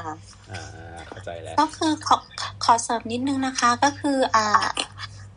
คนที่ใช้เวลาเรียนนานส่วนใหญ่จะเป็นแพทย์ผู้หญิง เพราะว่าแพทย์ที่นี่เขาจะมีก็จะสามารถแต่งงานได้ สามารถท้องได้ ถ้าท้องถ้าแบบว่ามาทำงานแล้วเหนื่อยเป็นลมบ่อยๆ มีคอมพลิเคชันหรือว่าท้องแฝดเขาก็จะมีเบรูฟโบดก็คือคุณจะไม่สามารถทำงานได้ในช่วงนึงแต่ว่าจะยังได้เงินเดือนพื้นฐานนะคะอืมแล้วหลังจากนั้นก็ลาคลอด ให้นมบุตรเลี้ยงดูบุตร ท้องใหม่คลอดใหม่อะไรอย่างเงี้ย เออ ก็ลาได้สองปีค่ะ ไปเลี้ยงลูก ใช่ใช่เพราะฉะนันบางคนก็คือคุณแม่บางคนก็คือแบบ มีลูกสามทำงานทีละหกเดือนทีแล้วก็ท้องอีกแล้ว มีลูกอีกแล้วแล้วกลับมาเรียนใหม่เงี้ยจะมีเยอะมากค่ะ แล้วเขาก็จะมีการบางคนจะทำงานแบบห้าสิบเปอร์เซ็นทำงานเจ็ดสิบห้าเปอร์เซ็นทำงานแปดสิบเปอร์เซ็นอะไรอย่างเงี้ยค่ะ เงินเดือนก็จะแล้วแต่ว่าคุณทำงานกี่เปอร์เซ็นต์อืมอืม ฟังดูแล้วระบบเทรนนิ่งเนี่ยมันก็คือเหมือนว่าเป็นแบบเรียนกับด้วยการทำงานเลยถูกไหมครับ ก็เหมือนว่าใช่แล้วมันทำงาไปรื่อยๆ flexible มาก flexible มากๆ ก็คือที่นี่จะสามารถเปลี่ยนโรงพยาบาลได้ด้วยใช่คือที่นี่ใช้เหมือนกับระยะเวลาการทำงานนะคะ เป็นหลักให้ครบเอออย่างน้อย 60 เดือน แล้วแต่หลักสูตรของแล้วแต่ละสาขานะคะ ก็คือเก็บระยะเวลาการทำงานเป็น 60 เดือน แล้วก็เก็บเคสอะค่ะ อย่างเช่นอืมกระติบเรียนวิสัญญีใช่ไหมคะเขาก็จะมี requirement ว่าเออต้องเก็บ ต้องดมยามาแล้วทั้งหมด 1,800 เคส แล้วก็ใน 1,800 เนี่ยก็จะมีรายละเอียดอย่างเช่น จะต้องดมเคสที่เป็นพวก laparoscopic 300 เคสมเอ่อต้องมีการได้เข้าเข้าร่วมดูแลเคสที่เป็นเอ่อ CVT เอ่อ10 เคส อะไรประมาณเนี้ยค่ะ รายละเอียดจะอยู่ตรงนี้ แล้วก็สมมติว่าพอเราเอ่อส่วน ortho ก็จะเหมือนกันค่ะ ortho ก็จะปรับไปว่าต้องผ่าอะไรกี่เคสกี่เคสประมาณเนี้ยนะคะ ตรงรายละเอียด แล้วพอเราเก็บเคสครบทั้งหมด แล้วก็ครบระยะเวลาเนี่ยเราก็สามารถมีสิทธิ์สอบบอร์ดได้ค่ะอ๋อแล้วทีนี้อ่า แล้วพวกอย่างนี้มันจะมีแบบพวกวิจัยอะไรอย่างนี้ด้วยไหมครับ หรือว่ามันจะยังไงครับทำวิจัยอะไรอย่างเงี้ยครับผมอ่าที่เยอรมันเขาจะมีเขาจะแยกการที่เรียนเป็นหมอกับการที่เป็นด็อกเตอร์อืมค่อนข้างชัดเจนนะคะ ก็คือว่าคุณ จะได้คำนำหน้าเป็นด็อกเตอร์ต่อเมื่อคุณทำงานวิจัยแล้วก็ได้ตีพิมพ์ แต่ว่ามันไม่จำเป็นว่าเราจะต้องทำก็ได้ค่ะ ใช่ค่ะ ก็คือเขาบอกว่าเมื่อก่อนอันอันนี้ที่คุยมาค่ะ ทีแรกติ๊บก็สงสัยว่า คือตอนเนี้ยติ๊บอะไม่ได้มีคำนำหน้าชื่อเป็นด็อกเตอร์เวลาทำงานใช่ไหมคะครับก็คือจะเป็นมิสเนาะก็คือเราก็เป็นหมอนั่นแหละใช่แต่เราก็คือเขาจะเป็นมิสหรือว่ามิสเตอร์อย่างนี้ใช่ไหมคะครับแล้วติ๊บก็สงสัยว่าเอ้ยแล้วเราจะทำยังไงดีเราคือ เราก็ไม่ได้อยากเราก็อยากมีชื่อนำหน้าอะไรอย่างนี้เนาะบ้างก็ได้ดูเท่ๆเหมือนคนอื่นเขาเนาะเนี่ยแล้วติ๊กก็เลยถามเขาก็บอกว่าเมื่อก่อนอะ ทุกคนต้องมีเป็นข้อบังคับเป็นหมอสมัยก่อนนะคะ แต่ว่าเดี๋ยวเนี้ยเพราะเดี๋ยวนี้มันเปลี่ยนไปแล้ว สมมุติว่าถ้าเกิดใครอยากจะทำก็ได้ ใครไม่อยากทำก็ได้ สิ่งที่แตกต่างก็คือแค่ตัวนำหน้าชื่อ ไม่ได้เกี่ยวกับเรื่องเงินเดือน การรับเข้าทำงานหรืออะไรเลยอืมอืมใช่ค่ะ แล้วก็การจะทำวิจัยเนี่ย ก็ส่วนใหญ่จะต้องทำในโรงพยาบาลที่เป็นเอ่อโรงพยาบาลมหาลัย ใช่ค่ะ เป็น University Clinicum เหมือนแบบอย่างเช่นศิริราชหรือว่าจุฬาประมาณเนี้ยค่ะ เทียบเท่าถึงจะได้ทำวิจัย เข้าใจแล้ว อันนี้ก็คือจะแยกแทร็กไปเลยอย่างเทเลส i เดนแต่ก็คือเหมือนว่ามาเป็นอิน e r วิ e เทรนนิ่งแต่ว่าไม่ต้องมีแบบเก็บวิจัยเลยเราแค่เก็บเคสกับไม่เก็บต้องประสมีบกาค่ะรณ์ไปอืมแต่ว่าถ้าเกิดใครอยากจะทำก็คือได้เป็นคำนำหน้าชื่อได้ได้ตีพิมพ์วิจัยอะไรประมาณนั้นอ๋อแต่ว่าก็จะได้เงินเดือนเท่ากันหมดนะคะ การที่ใช่เราค่ะมีด็อกเตอร์นำหน้าเราจะไม่ได้เงินเดือนเพิ่มขึ้น อืมโอเคครับ แล้วอย่างนี้ถ้าสมมติเป็นสาขาอย่างอย่างสาขา med ของคุณฟ้าเนี่ย มันมันมันจะมีการแบบไปวนแบบหน่วยแบบ cardio หรืออะไรอย่างนี้ไหมครับหรือว่าใช่มันจะเป็นค่ะยังไงใช่ค่ะเอ่ยถ้าเป็นแบบก็คือจะต้องทำงานไปค่ะหมายถึงว่าถ้ามันทำงานแบบเป็นเก็บเก็บประสบการณ์ไปเรื่องอย่างนี้มันจะมีแบบจัดไปให้ไปวนหน่วยอะไรอย่างนี้ไหมครับ หรือว่ามันจะวนตามระบบโรงพยาบาลปกติ อ๋อต้องวนค่ะ ต้องวน เช่น ถ้าจะจบเป็น med ทั่วไปก็ต้องวน cardio อย่างน้อยหนึ่งปีวนอ่า intensive ก็คือ ICU อย่างน้อยหกเดือนอะไรอย่างเงี้ยค่ะ ถ้าจะจบเป็นหมอบ้านก็คือต้องทำเคยทำงานในโรงพยาบาลในสองแผนกที่ต่างกันอย่างน้อยรวมกันสามปี อะไรอย่างงี้จะมีรายละเอียดแตกต่างกันไป ซึ่งอย่างหนึ่งของ ก็คือโรงพยาบาลที่เยอรมันนะคะ ทุกโรงพยาบาลคุณจะสามารถทำไวไวท์บิลดุงได้ก็คือจะสามารถเรียนต่อเฉพาะทางได้ แต่ว่าไม่ใช่ว่าทุกโรงพยาบาลจะสามารถมีหน่วยย่อยต่างอืมๆที่ที่อยู่ใน requirement ของการเรียนต่อเฉพาะทางของเรา เพราะฉะนั้นถ้าเราเริ่มทำงานในโรงพยาบาลเล็ก ๆ พอเราอยู่ไปสักสองสามปี เราก็จะต้องเปลี่ยนโรงพยาบาลละก็ต้องไปอยู่ในโรงเรียนแพทย์ หรือว่าโรงพยาบาลมหาวิทยาลัย อย่างโรงเรียนแพทย์ที่ฟังอยู่ทุกวันนี้ก็คือ สามารถเรียนจากตั้งแต่ต้นได้จนจบเพราะว่าเขามีหน่วยต่างอืมๆให้เราอ่าไปวนได้ค่ะ ซึ่งมันก็จะแล้วแต่ความชอบของแต่ละคนก็คือการที่เราอยู่ในโรงพยาบาลมหาวิทยาลัย หรือว่าโรงเรียนแพทย์ก็คือ เราจะได้เงินเท่ากันกับการที่เราอยู่โรงพยาบาลเล็ก ๆ แต่ว่างานมันจะเพิ่มขึ้นเยอะมากงานมันจะโหลด มันก็แล้วแต่ว่า ใครชอบไลฟ์สไตล์แบบไหน ครับผมอย่างเงี้ยค่ะ แล้วตอนเปลี่ยนโรงพยาบาลนี้เราต้องติดต่อเองเพื่อย้ายโรงพยาบาลอะไรใช่ค่ะ ติดต่อเองค่ะ ก็เป็นสมัครงานเหมือนเดิมค่ะ แต่เราก็เขียนไปว่าเรามีประสบการณ์การทำงานแล้วนะมากี่ปีกี่ปี อันเนี้ยค่ะ ก็จะเป็นตัวได้เปรียบอืมก็คือที่เยอรมันสิ่งที่ยากมากที่สุดก็คือก้าวแรกครับถ้าเกิดเราได้ทำงานที่เยอรมันแล้วผผ่านการทดลองงานแล้ว และยิ่งถ้ามีใบประกอบโรคศิลป์แล้วก็คือ เราจะไปต่อโรงพยาบาลไหนมันก็จะสบายมาได้กหลังจากมันก็เลยอะสบายแล้วค่ะค่ะ เพราะว่าเขาจะเชื่อใจเราละอ่าอืมโอเคครับผม ทีนี้อยากจะทราบว่าวันหนึ่งอะครับผมอยากจะให้เห็นภาพนิดนึงว่าอ่ากิจวัตรประจำวันในการไปทำงานของคุณฟ้ากับคุณกระติบเนี่ยมันเป็นยังไงบ้างล่ะครับแบบตั้งแต่ตื่นมาเนี่ยไปวอร์ดกี่โมง หรือว่าไปแล้วทำอะไรบ้างเราคนไข้แล้วเสร็จเลิกงานกี่โมงอะไรประมาณเนี้ยครับผมเอาแบบสบายก่อนหรือแบบหนักก่อนคะได้หมดเลยครับ เอาพี่ฟังก่อนไหมพี่ฟังก่อนก็อ๋อได้ก็คือโรงพยาบาลที่ฟังอยู่นะคะ ก็คือเริ่มทำงานตอนเจ็ดโมงครึ่งเวลาปกติ จนถึงสิบหกนาฬิกาพักทานอาหารครึ่งชั่วโมงอืมซึ่งอ่าช่วงนี้มันเป็นช่วงโควิดงานก็จะหนักนิดหน่อยบางวันแล้วก็เลทจนถึงอ่าห้าโมงหกโมงแล้วแต่ว่ามีเคสติดพันหรือเปล่า แต่ว่าโรงพยาบาลของฟางจะใจดีก็คือ ถ้าเราทำงานเลทเราจะสามารถเขียนเขียนล่วงเวลาได้ก็คือหลังจากนั้นเราจะโดนจ่ายเป็นสตังค์ซึ่งก็ต้องจ่ายภาษีนะคะครับหรือว่าเราจะอ่าไปเอาวันหยุดเพิ่มก็ได้อ๋อแล้วก็คือนั่นก็คือเจ็ดโมงครึ่งถึงหกโมงอะอะไม่ใช่นะคะเจ็ดโมงครึ่งถึงสี่โมงเย็นคือเวลาที่เราทำงานทั่วไป แต่ว่าถ้าเราอยู่เวรก็คือเวรยี่สิบสี่ชั่วโมง เช่น ถ้าเราเวรวันจันทร์แล้วก็มาวันจันทร์ตอนแปดนาฬิกา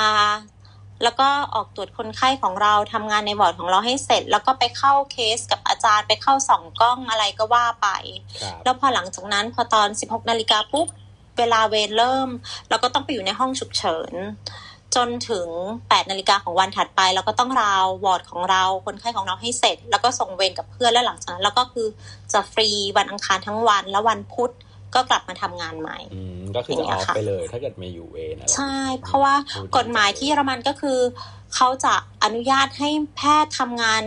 ยาวนานติดต่อกันได้มากสุดแค่ 24 ชั่วโมงเท่านั้นโอ้อันนี้คือข้อดีครัค่ะบผมแล้วของคุณกระติบเป็นไงบ้างครับ ค่ะ ก็เดี๋ยวเดี๋ยวขออนุญาตแป๊บนึงนะคะ ของพี่ฟ้าเออเอ่อไม่เป็นไร คือของกติบะติบเป็นคนรักสบาย ก็อยู่ในโรงพยาบาลเอกชนเล็ก ๆ ใกล้ ๆ บ้านนะคะ ก็เอ่อของติ๊บเข้างานหกโมงห้าสิบค่ะ คือของติ๊บเป็นอ n น s อ n น s เนี่ยรีควายให้อยู่ใน OR เนี่ยสี่ปี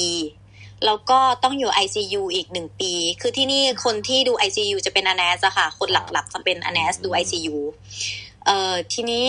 ก็คือตอนนี้ติ๊บอยู่ในช่วงสองปีแรกติ๊บก็อยู่แต่ใน OR นะคะ ก็เริ่มงานหกโมงห้าสิบ เข้าไปใน OR เลย ก็ดมคนไข้ ก็แล้วแต่ค่ะ ก็จะมีตั้งแต่สามสี่ห้าเคส ถ้าเกิดว่าเออเป็นเคสเล็ก ๆ ก็อาจจะทำวันละหกถึงเจ็ดเคสนะคะ ก็แล้วแต่ แล้วก็เลิกงานตอนสามโมงยี่สิบสมมุติว่าถ้า OR เสร็จก่อนสามโมงยี่สิบเราก็อาจจะไปช่วยเอ่อที่นี่จะเป็น premed premed นี่คือที่นี่ inform consent สำคัญมากเลยค่ะ คนไข้เอกทุกสารคนคือทุกอย่างใช่เอกสารคือทุกอย่างยังไงก็ต้องมีมีกระดาษต้องมีลายเซ็นเท่านั้นนะคะ ถึงจะรักษาได้ ทีนี้คนไข้ที่จะมาผ่าทุกคนเนี่ยเราก็ต้องพรีเมดก่อนต้องเตรียมคนไข้ก่อน มีคนไข้แบบว่าเซ็นยินยอมเรียบร้อยครับเอ่ออธิบายพวก complication ต่างๆ พวกเนี้ยค่ะ เตรียมตัวคนไข้เอ่อทุกวันก็จะมีนัดคนไข้มาอย่างเงี้ยค่ะ ก็เหมือนออก OPD อะค่ะมก็คือของติ๊บก็คือวันหนึ่งดมคนไข้กี่เคสก็แล้วแต่ แล้วก็ถ้าเวลาเหลือก็ไปช่วยเอ่อเอ่อ OPD ก็คือไป premed นะนะคะ สมมุติว่า premed เสร็จแล้วคนไข้หมดแล้วยังไม่ถึงเวลาเลิกงานก็ของติ๊บก็คือกลับได้เลยอืม เพราะฉะนั้นบางวันเราบางวันก็จะเลิกเร็วบ่ายสองบ่ายสามช่วงช่วง summer จะเป็นช่วงที่คนไข้ค่อนข้างน้อย เพราะว่าเขาจะไปเที่ยวกันคนไข้จะน้อยมากใช่เพราะฉะนั้น อันนั้นี้นจริงค่ะจริงอันจนี้ริงค่ะ จริง แล้วก็บ่ายโมงติ๊บก็เลิกแล้วค่ะอืมใช่ แล้วก็ของติ๊บเอ่อเป็นแต่ว่าไม่แน่ใจว่าเฉพาะอ n น s หรือเปล่า แต่ว่าของติ๊บสองสองปีแรกไม่ต้องอยู่เวรเลยเสาร์อาทิตย์ว่างวันหยุดนะคะตะเลิกว่าง ก็ทำงานทุกวันวันละแค่จันทร์ถึงศุกร์อะค่ะดีจังลยเงินเดือนก็เนี่ยค่ะ ได้เท่าพี่ฟางแต่ฟังดูแล้วอย่างนี้คือกลับไปเนี่ยน่าจะต้องไปอ่านหนังสือเองปะครับเพราะส่วนใหญ่เหมือนว่าจะเป็น service ในชั่วโมงหมดเลยแล้วใช่ค่ะก็แต่ต้องอ่านหนังสือเอง แต่ว่าก็คุณครูคือระหว่างที่เราเรียนนะคะสมมติว่าถ้าเกิดเราทำไม่เป็นอะคุณครูก็จะอธิบายไปด้วย แต่ว่านั่นแหละเราก็อาจจะต้องมาอ่านทบทวนอีกครั้งหนึ่งอืมแต่อ่านนี่อ่านเป็นแบบตำราแบบภาษาเยอรมันหรือว่าอ่านแบบพวก standard textbook อะไรอย่างเงี้ยครับอยากรู้ อืมคู่ค่ะ ค่ะ อ่านทั้งคู่อ๋อเพราะว่าเหมือนกับ คือสมมุติถ้าเกิดเราอยู่ที่หมอเมืองไทยเราก็อ่านทั้งภาษาไทยแล้วก็ภาษาอังกฤษใช่ไหมคะอืมอยู่ที่เยอรมันเราก็อ่านทั้งภาษาอังกฤษแล้วก็ภาษาเยอรมันเหมือนกันค่ะ เพราะว่าเราก็ต้องใช้คำศัพท์ภาษาเยอรมันด้วย สมมติถ้าเราอ่านแต่ภาษาอังกฤษอะเราก็จะไม่รู้ว่าแล้วคำเนี้ยศัพท์เยอรมันคืออะไร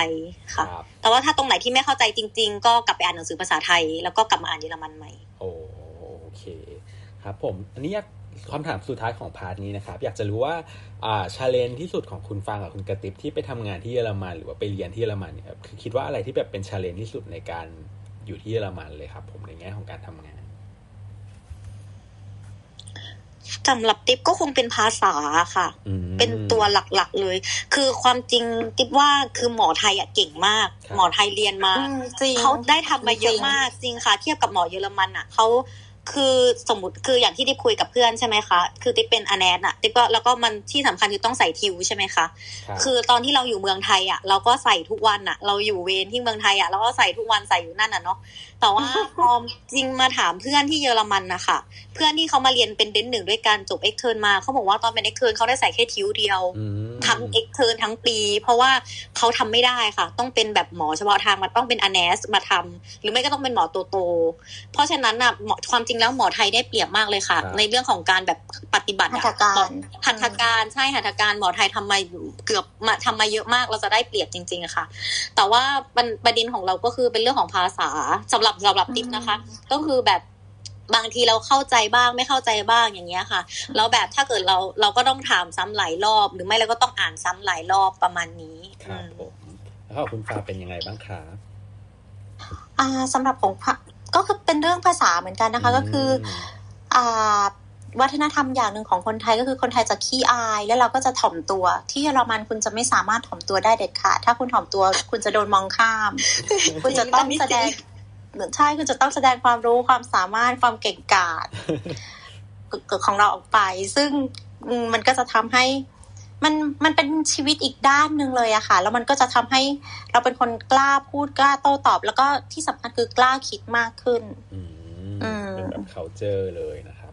ใช่ใช่ค่ะค่ะมันเป็น culture จริง ๆ ที่เราห้ามเงียบ หมายถึงว่า คืออยู่เมืองไทยอะเขาจะเน้นแบบ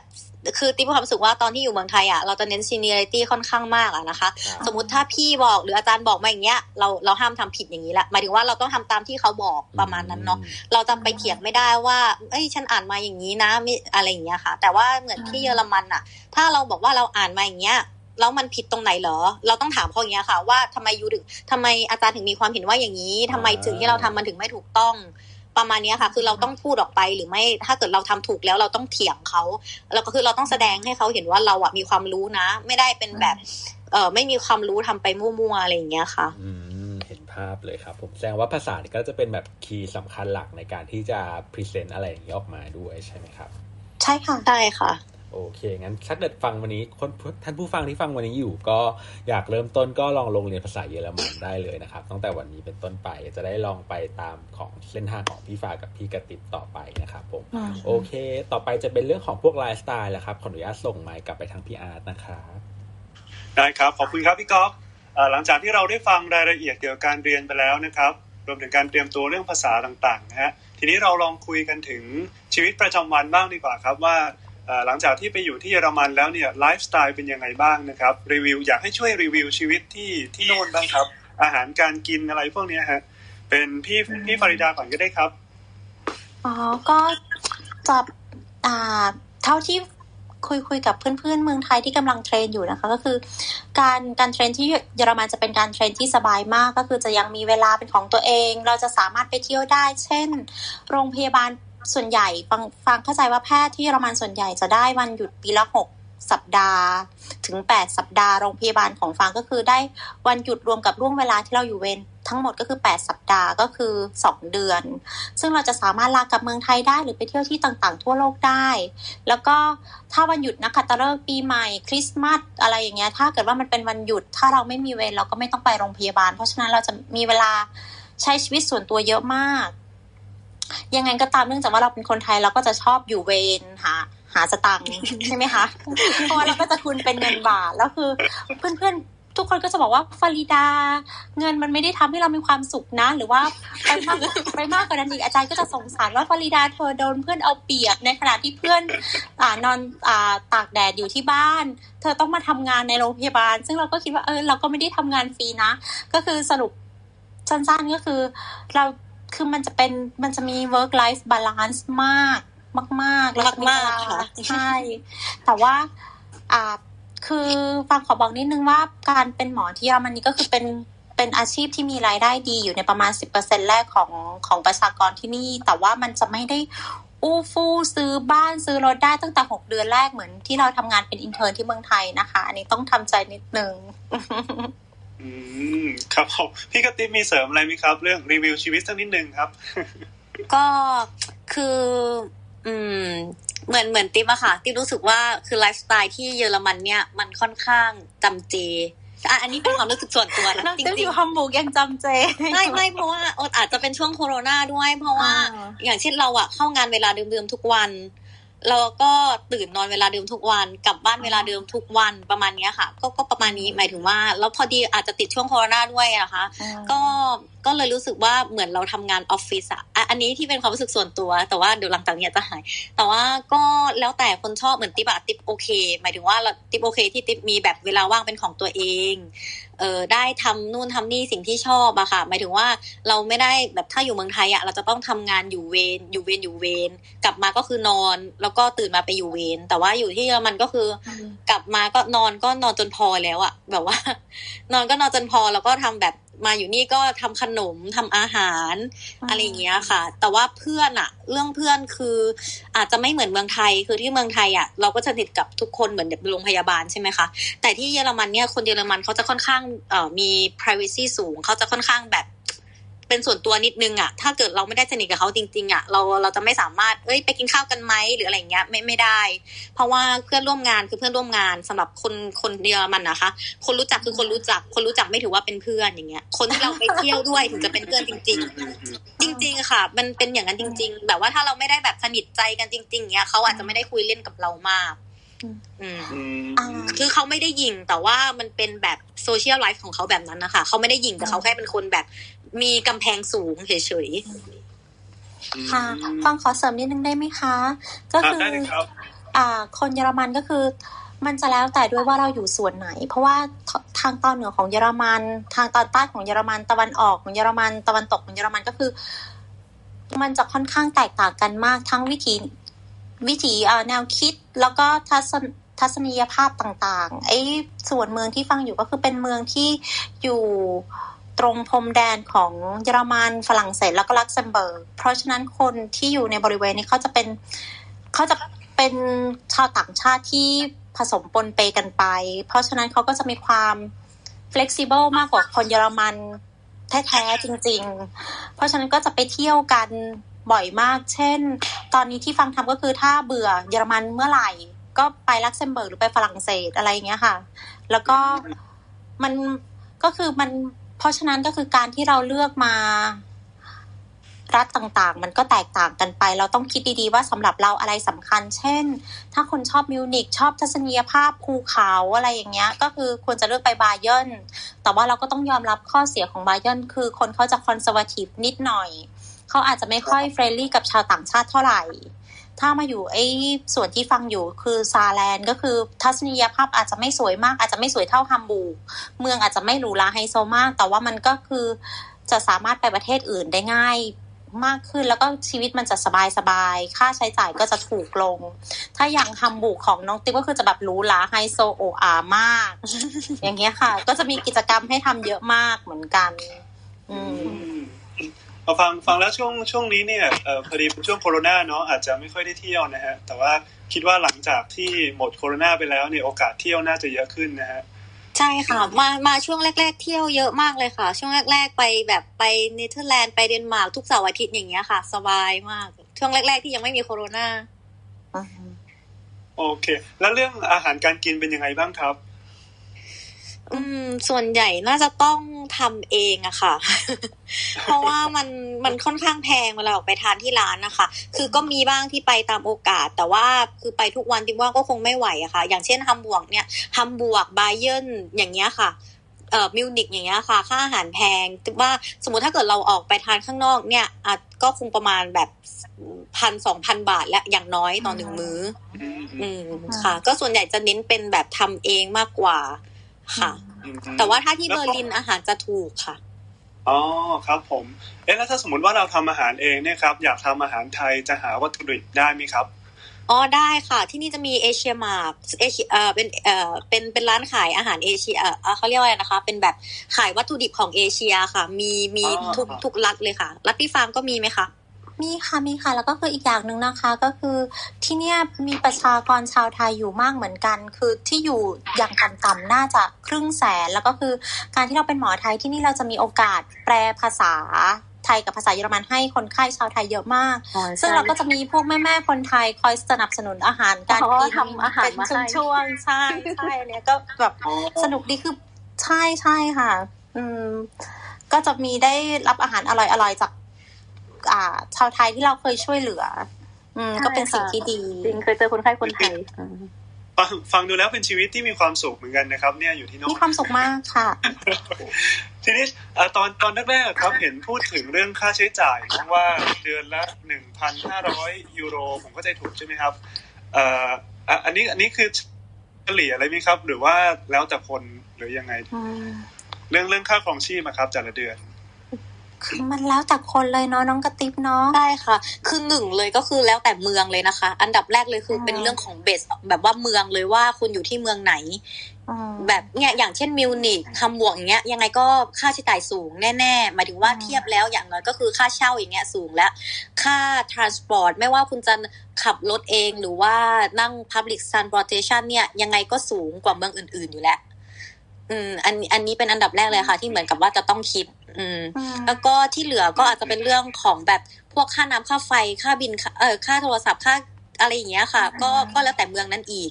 แล้วก็เป็นเรื่องของไลฟ์สไตล์อะค่ะเนาะถ้าแบบถ้าเราอยู่อย่างประหยัดก็อยู่ได้ ถ้าเราคือสมมุติถ้าเกิดเราอยู่เมืองที่หนึ่งถูกสองเราอยู่อย่างประหยัดอะหนึ่งพันยูโรก็เหลือเก็บ อืมอืมอ๋อครับผม อืมอืมอืม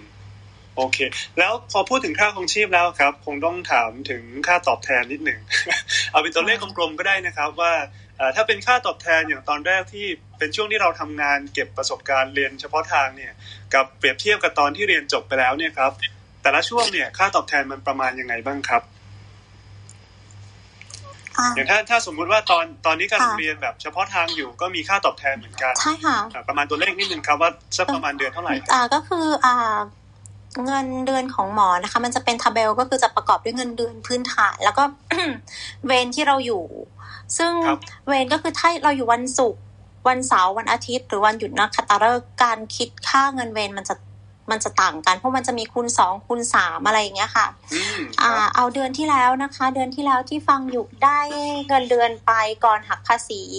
หนึ่งหมื่นยูโรนิดๆก่อนหักภาษีนะคะ แต่ว่าหลังจากโอนเข้าจริง ๆ ก็คือหกพันยูโรนิดๆค่ะอ๋อ ก็ภาษีสักประมาณสามสิบกว่าเปอร์เซ็นต์สี่สิบเปอร์เซ็นต์อ่า ภาษีสูงสุดจะอยู่ที่42เปอร์เซ็นต์นะคะ แต่มันจะเป็นขั้นบันไดเหมือนเมืองไทย คือซึ่งถ้าเรามาเป็นหมอที่นี่อยู่คนเดียวไม่ได้แต่งงานไม่มีบุตรก็คือ พอเราอยู่เวรแล้วมันจะขึ้นไปจนถึง42เปอร์เซ็นต์แน่นอน แต่ว่ามันจะเป็นแค่ มันมันจะเป็นแค่ช่วงหนึ่งช่วงช่วงช่วง top top ของเงินเดือนเราเฉยๆอะค่ะอืมอ๋อเพราะว่าเดือนที่แล้วมีรอีถสหย่อนเตอร์อะไรหรือได้เปไหมล่าครับคะอะจะอ่าใช่ค่ะมันมันสามารถหักลดหย่อนได้แล้วก็คือ ไอ้ที่มันเหลือหกพันน่ะก็คือเขาก็หักค่าเกษียณไปแล้วเนาะน้องติ๊บเนาะค่าเกษียณใช่ค่ะค่าประกันสุขภาพค่าค่าคือหักไปเยอะมากใช่เพค่ะราะฉะนั้นคือส่วนใหญ่เขาก็จะดูแค่เนตโต้กันว่าเหลือเหลือเหลือเหลือเหลือเท่าไหร่อืม เท่าไหร่อืมอะแต่ว่าแล้วฝั่งของพี่กระติ๊บอ่าค่ะครับผมของกระติบแล้วก็คือติ๊บยังเป็นเด็กอยู่ก็เงินเดือนแต่ว่าคือเงินเดือนสตาร์ทอะค่ะสตาร์ทเลยนะก็คือ4,700ยูโร ก็ตีเป็นเงินไทยก็เกือบ200,000บาทแล้วอะค่ะ เออทีนี้ เขาก็จะหักภาษีเหมือนติ๊บแบบเป็นโสดไม่มีลูกใช่ไหมคะเขาก็จะหักภาษี40เปอร์เซ็นต์สี่สิบเปอร์เซ็นต์เนี้ยที่ก็จะเออก็คือหนึ่งเป็นเรื่องของค่าประกันสุขภาพ เราอะจะไม่ต้องเป็นห่วงเลยว่าเราจะไม่เราป่วยแล้วจะไม่มีเงินรักษาคือเหมือนเมืองไทยอะบางทีแบบสมมติคือเราอาจจะมีเข้าโรงพยาบาลเอกชนไม่มีเงินหรือว่าอะไรก็แล้วแต่อยู่ที่เนี่ยคือรัฐกับเอกชนรักษาเท่ากันเหมือนกันหมดค่ะ เพราะฉะนั้นทุกคนที่ทำงานจ่ายภาษีมีประกันสุขภาพ เราป่วยเราไปโรงพยาบาลไหนก็ได้ ไม่มีปัญหาเลย ไม่ต้องจ่ายอะไรเพิ่มค่ะ สมมุติว่าถ้าเราไม่ได้ต้องการจะแบบว่าอยู่ห้องคนเดียวห้องพิเศษอะไรเงี้ยนะคะ ก็ไม่ได้ต้องจ่ายอะไรเพิ่ม เป็นพื้นฐานอืมสองก็คือเป็นเรื่องของกองเงินเกษียณ คือหมอเนี่ยค่ะ จะมีกองเงินเกษียณเป็นของตัวเอง คือทุกคนความจริงแล้วอะต้องจ่ายกองเงินเกษียณอยู่แล้วในในเยอรมันเนี่ย แต่ว่าหมออาชีพต่างๆ เช่นหมอหรือว่าทนายความพวกคอนซัลแทนอย่างเงี้ยค่ะเขาจะมีกองเกษียณเป็นของตัวเอง เพราะว่าเขาเงินเดือนสูง พอเงินเดือนสูงเนี่ย พอเราเกษียณอะเราก็จะได้ พอเราเกษียณเราจะได้เงินเดือนเหมือนเดิมเป็นบำนาญนะคะ เงินเดือนเราก็จะสูงไปด้วย เพราะว่าเราจ่ายเยอะ แต่ว่าอืมกองเงินเกษียณเนี่ยมันก็แล้วแต่เมืองอีกอย่างกระติบที่ฮัมบวกเนี่ยจ่ายประมาณ8ปดถึงเก้าร้อยยูโรต่อเดือนนะคะ คือถือว่าสูงเลย อย่างเช่น เอ่อคนที่ทำเมืองข้างๆอะห่างเอ่อห่างออกไปแค่แบบคือเมืองติดกันเลยนะแต่ว่าเขาจ่ายแค่ห้าร้อยยูโรเองค่ะ อันเนี้ยคือคือแล้วแต่เมือง อันนี้ก็ต้องศึกษาเอา แล้วก็เสร็จทีนี้พวกนี้มันก็จะมีเอ่อเป็นแบบภาษีที่เป็นเอ่อภาษีตกงาน อันนี้เราก็ต้องจ่าย เพราะว่าสมมติว่าวันไหนจริง ๆ คือภาษีตกงานเราก็จ่ายสมมติถ้าเกิดเราไม่ได้ทำงาน เหมือนตอนกระติบอะค่ะ ทีแรกกระติบทำงานมาใช่ไหมคะ แล้วติ๊บก็หยุดอ่านหนังสือตอนที่สอบช่วงนั้นอะตอนที่อ่านหนังสือสอบช่วงนั้นอะติ๊บไม่ได้ไปทำงานเลย แต่ว่าติ๊บได้เงินเดือนหกสิบเปอร์เซ็นของที่เคยทำมา อืมอืมอือืมมเพราะว่าเราอะจ่ายภาษีส่วนนี้ไปแล้ว คือติ๊บรู้สึกว่าภาษีทุกบาทที่จ่ายไปไม่สูญเปล่า แล้วก็ใช่ค่ะ อันนี้เป็นเป็นความรู้สึกที่ดีมาก แล้วก็พอสมมุติเราสิ้นปีเนี่ย ทุกอย่างเราสามารถเอามาลดหย่อนภาษีได้ คือเราอะเขาจะเก็บเราไปเกินก่อนค่อนข้างเยอะ40%คือค่อนข้างเยอะใช่ค่ะ แล้วพอเก็บภาษีเออแล้วเราก็มาลดหย่อนภาษี แล้วก็แบบพวกค่าเรียนต่างๆอะค่ะ ค่าที่เราไปสัมมนา ค่าเสื้อผ้าที่เราใช้คือทุกอย่างที่เกี่ยวกับการทำงาน ค่าคอร์สเรียนภาษาต่างๆ ในช่วงแรกนะคะ ค่าที่เราย้ายบ้านสมมติถ้าเกิดเราที่อยู่ บ้านเขาเรียกว่าห่างจากที่ทำงานใช่ไหมคะ แล้วเราย้ายบ้านอย่างเงี้ย เพื่อมาใกล้ที่ทำงานมากขึ้น อันนั้นเราก็มาผักภาษีได้ ที่ติ๊บย้ายจากเมืองไทยมาเยอรมัน ติ๊บก็หักภาษีได้ได้มาประมาณหกหมื่นบาท เฉพาะที่ย้ายจากเมืองไทยมาเยอรมัน คือที่หักที่เอาไปทำลดหย่อนภาษีแล้วก็ได้ภาษีคืนมาเยอะเยอะมากค่ะ หมายถึงว่าเราเสียเยอะแต่ว่าตอนสุดตอนสุดท้ายถามว่าเราได้คืนไหมเราก็ได้คืนเยอะ แล้วสมมติว่าถ้ามีคนที่ตั้งใจมาเรียน เราไม่ได้ตั้งใจจะอยู่ แบบว่าตั้งใจจะกลับไทยแน่ๆอย่างเงี้ยเอ่อภายในห้าปีอะเราสามารถเราบอกเขาว่าเราจะกลับไทย เราสามารถขอภาษีที่เราจ่ายคือคือนั้นไปอะกลับมาคืนมาได้ อาจจะไม่ร้อยเปอร์เซ็นที่จ่ายไปแต่ว่าได้คืนอ๋อน่าสนใจมากเลยครับ ฟังใช่ค่ะฟังแล้วความรู้สึกอยากไปเยอรมันเพิ่มมากขึ้นเรื่อยๆเท่าที่ฟังมาตลอดเวลาเนี่ยนะครับเอ่อเอ่อพี่ปริดามีอะไรเสริมไหมครับ ตรงนี้เรื่องค่าตอบแทนเรื่องภาษี ขอเสริมเรื่องส่วนลดลดภาษีแล้วกันนะคะ ก็คือเท่าที่ทราบเกิดว่าเราส่งสตังค์กลับบ้านให้คุณพ่อคุณแม่ ถ้าเกิดเข้าข่ายว่าคุณพ่อคุณแม่ไม่มีเงินเกษียณไม่มีรายได้ ไม่มีทรัพย์สินเขากำหนดก็คือเราสามารถมาหักภาษีได้ แต่ว่าในกรณีของฟังก็คือมันมันไม่ได้นะแต่เห็นมีพี่คนไทยเขาทำหลายอย่างเหมือนกันใช่ค่ะแต่ว่าคือความจริงที่เอามาหักภาษีมีเยอะมาก แบบมันมันได้เยอะมากจริงอืม แบบตัวที่จะเอามาลดหย่อนได้อะค่ะ ทุกอย่างได้ได้เกือบหมด อย่างเช่นรองเท้าที่เราซื้อมาเฉพาะจะไปทำงานอย่างเงี้ย เราก็ไม่ต้องจ่ายเองแหละประมาณนั้นอืมอืมโอ้โหฟังแล้ว ผมว่าผมต้องไปโรงเรียนภาษาเยอรมันเพิ่มเติมนะครับ เดี๋ยวอีกหนึ่งปีอะไรอย่างเงี้ยอะนี่หลังแต่ว่าจากที่ฟัง ครับผมค่ะเชิญเชิญนะนะคะก็คือการการที่เป็นเป็นคุณหมอที่เมืองไทย จริงๆ คือค่อนข้างจะมี privilege เยอะ เช่นมี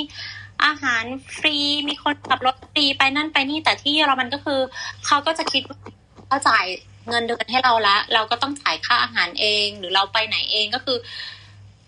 มันจะไม่ได้มีความแบบว่า อ่าโดนเทคแคร์ขนาดนั้นอะไรอย่างเงี้ยค่ะ แล้วก็คือ คนที่เนี่ยก็คือไม่ว่าเราจะเป็นหมอแม่บ้านที่ทำความสะอาดหรือว่าพยาบาลศักดิ์ศรีจะค่อนข้างเท่า ๆกันอะไรอย่างเงี้ยค่ะอืมครับผมพอโรงพยาบาลถ้าแบบว่าเดินกับเราไปเนื่องจากว่าที่ท่านเป็นผู้ชายก็ต้องเปิดประตูให้เราอะไรอย่างเงี้ยค่ะอ่าจะไม่เราต้องเปิดประตูรอหรืออะไรอย่างเงี้ย อืม อืมอ่าอันนี้ผมถามถามเพิ่มเติมนิดนึงแล้วกันครับว่า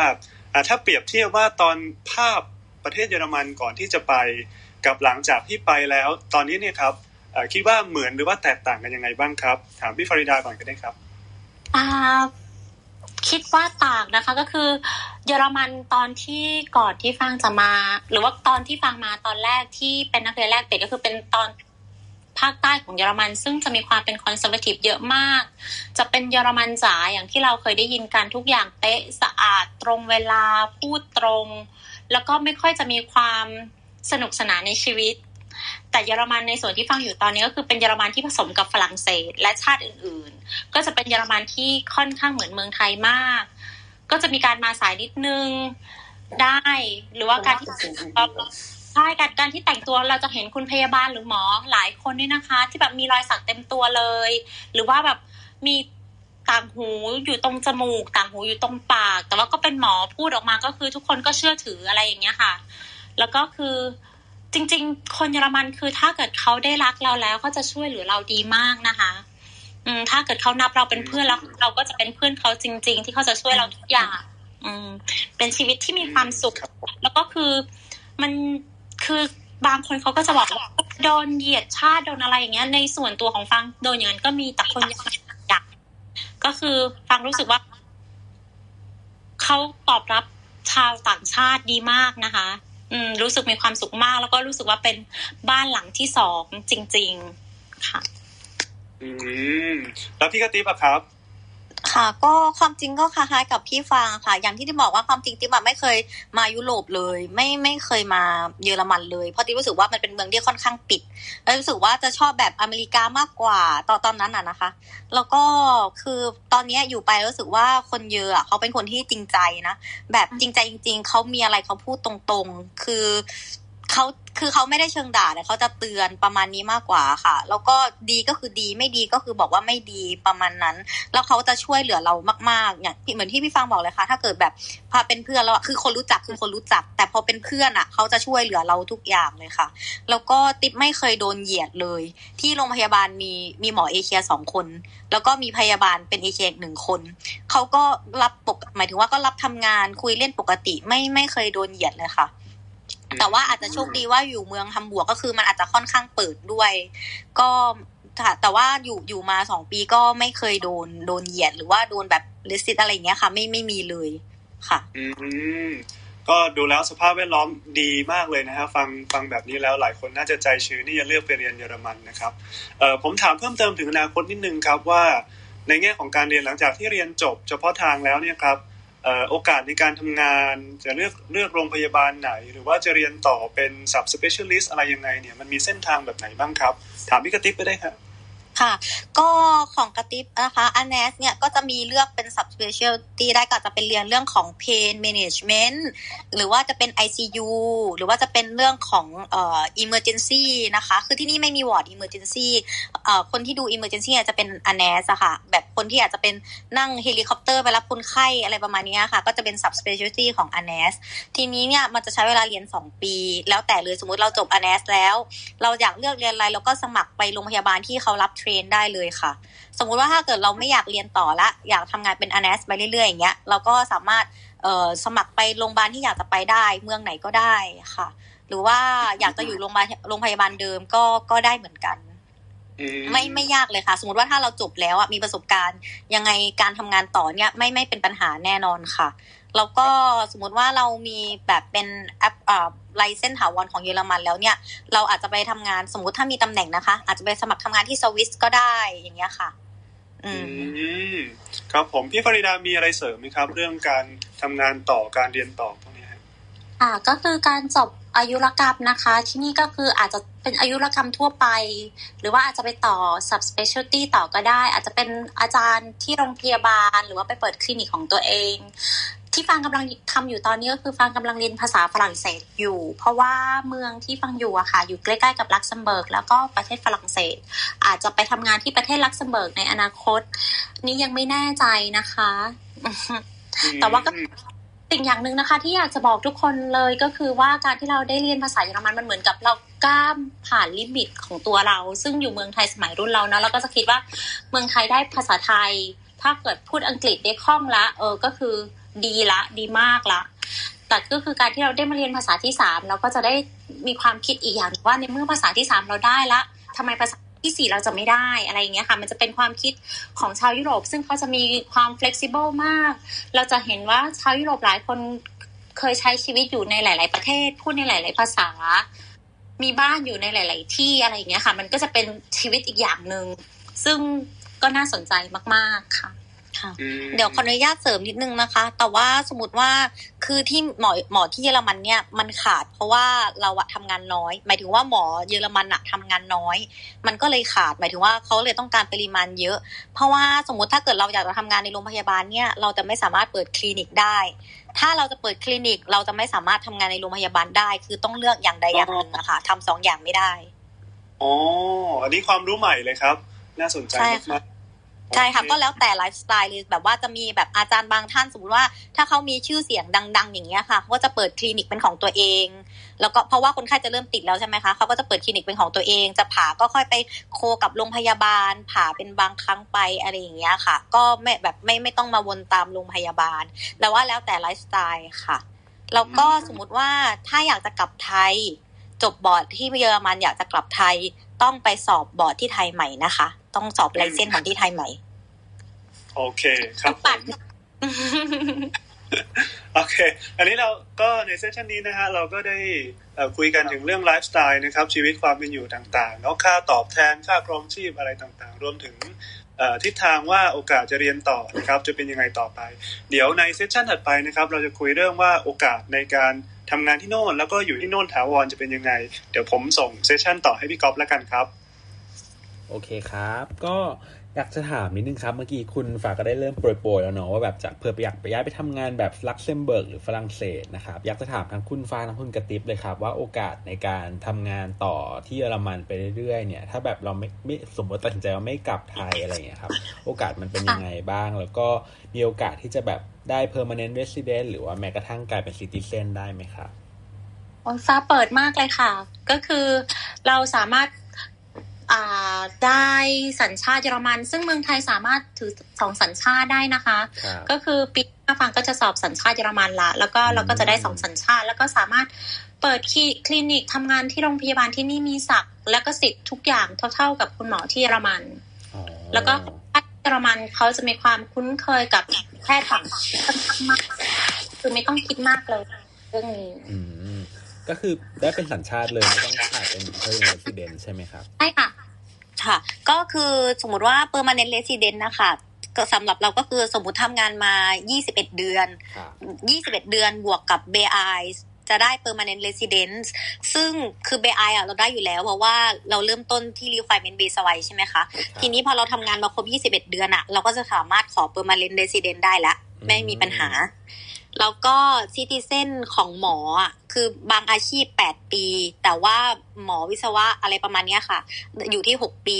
ถ้าเราอยู่เยอรมันครบ 6 ปี บวกได้เบสไวซึ่งเราวันได้อยู่แล้วครับเนี่ยเราก็จะสามารถขอเป็นซิติเซนได้ แต่อย่างที่พี่ฟังบอกอะค่ะ อาจจะต้องสอบ มีข้อสอบคือข้อสอบเนี่ยก็จะเอ่อประมาณว่าคุณรู้กฎหมายของเยอรมันมากแค่ไหน มีความรู้เกี่ยวกับเยอรมันมากแค่ไหน อันนี้ก็มีคนติวให้อยู่แล้วค่ะ คนติวให้ก็มีแบบมันมีคลังข้อสอบไม่ไม่ยากค่ะ แต่ว่าอันนี้ก็แล้วแต่รัฐด้วยนะคะ แต่ว่าเพราะว่าอย่างที่บอกอะค่ะ มันเวหลักสูตรอะมันเป็นห้าถึงหกปีอยู่แล้ว รวมเวลาที่มาเรียนภาษาอีกหนึ่งปี ยังไงคุณก็อยู่เกินหกปีอยู่แล้วอืมอืมก็คือได้แบบสบายๆเลย แล้วก็พอได้ใช่ปุ๊บค่ะมันก็มูฟไปในยุโรปได้เพราะเป็น EU ถูกไหมครับใช่ค่ะอืม น่าสนใจมากเลยโอเคเคลียร์มากเลยครับ แต่ว่าถ้ากลับไทยเนี่ยก็คือต้องสาสอมารถบบอร์ดเชิญคุณพ่อคุณแม่มาเที่ยวอยู่นานๆได้ด้วยนะคะอ๋อใช่ถ้าพามาอยู่ก็ได้ค่ะ เราเป็นซิติเซนแล้วคุณพ่อคุณแม่ก็จะได้เป็นซิติเซนเหมือนกันไหมครับ หรือว่าเราเราเราสามารถทำให้ได้ค่ะ แต่ว่าคือคุณพ่อคุณแม่ก็ต้องมาอยู่ที่นี่ด้วยอะค่ะอืมคุณแม่คุณแม่ก็ต้องมาอยู่ที่นี่แปดปีอะค่ะ ถึงจะขอ citizen ได้ แต่ว่าเราเราอะสามารถพาเขามาอยู่ได้ แต่ว่าเราจะต้องมีเงินพอนะคะ หมายถึงว่า ที่เขาดูหลักๆ เลยคือ คุณมีเงินพอที่จะ support พ่อแม่คุณหรือเปล่าครับมีเงินแล้วก็มีอาชีพที่มั่นคง มีอ่าขนาดอ่าอพาร์ตเมนต์ซึ่งอืมเขาคำนวณแล้วว่าอยู่กันสองคนหรือสามคนหรือสี่คนได้ค่ะ แต่ไม่ยากไม่ยากค่ะ หมอเป็นอาชีพที่ดีมากของของประเทศเยอรมนีใช่ค่ะอ่าฟังน่าสนใจจริงๆครับ แต่ว่าถ้ากลับไทยก็คือต้องสอบบอร์ดใหม่เข้าใจถูกใช่ไหมครับ ที่เมื่อกี้คุณกระติบใช่ค่ะ ก็คือไปสอบบอร์ดของที่ไทย อืมสอบใหม่หมดเลยโอ้ก็ก็นะอย่างงี้ก็ฟังดูแล้วน่าจะเป็นเหมาะกับคนที่อยากไปอยู่แบบที่เยอรมันหรือว่าในยุโรปน่าจะดีครับค่ะแต่คือติบว่าสมมติว่าถ้าสอบบอร์ดที่เยอรมันผ่านนะคะสอบบอร์ดที่ไทยก็ไม่น่าไม่น่าจะยากมากอือฮึเพราะว่ายิ่งสอบเป็นภาษาไทยด้วยอ่าติบว่าน่าไม่ไม่น่าจะลำบากโอเคครับอืมเข้าใจอ่าทีนี้มาถึงช่วงสุดท้ายก่อนจะเปิด Q&A แล้วนะครับเพราะเดี๋ยวคุณฟ้าต้องรีบไปทำทุก ทำภารกิจต่อเนาะก็อยากจะขอเชิญชวนทั้งคุณฟ้ากับคุณกระติบครับ โฆษณาขายของชวนเรียนต่อ ให้คนที่กำลังสนใจแบบเยอรมันกำลังเลือกประเทศอยู่ครับ ว่าแบบไป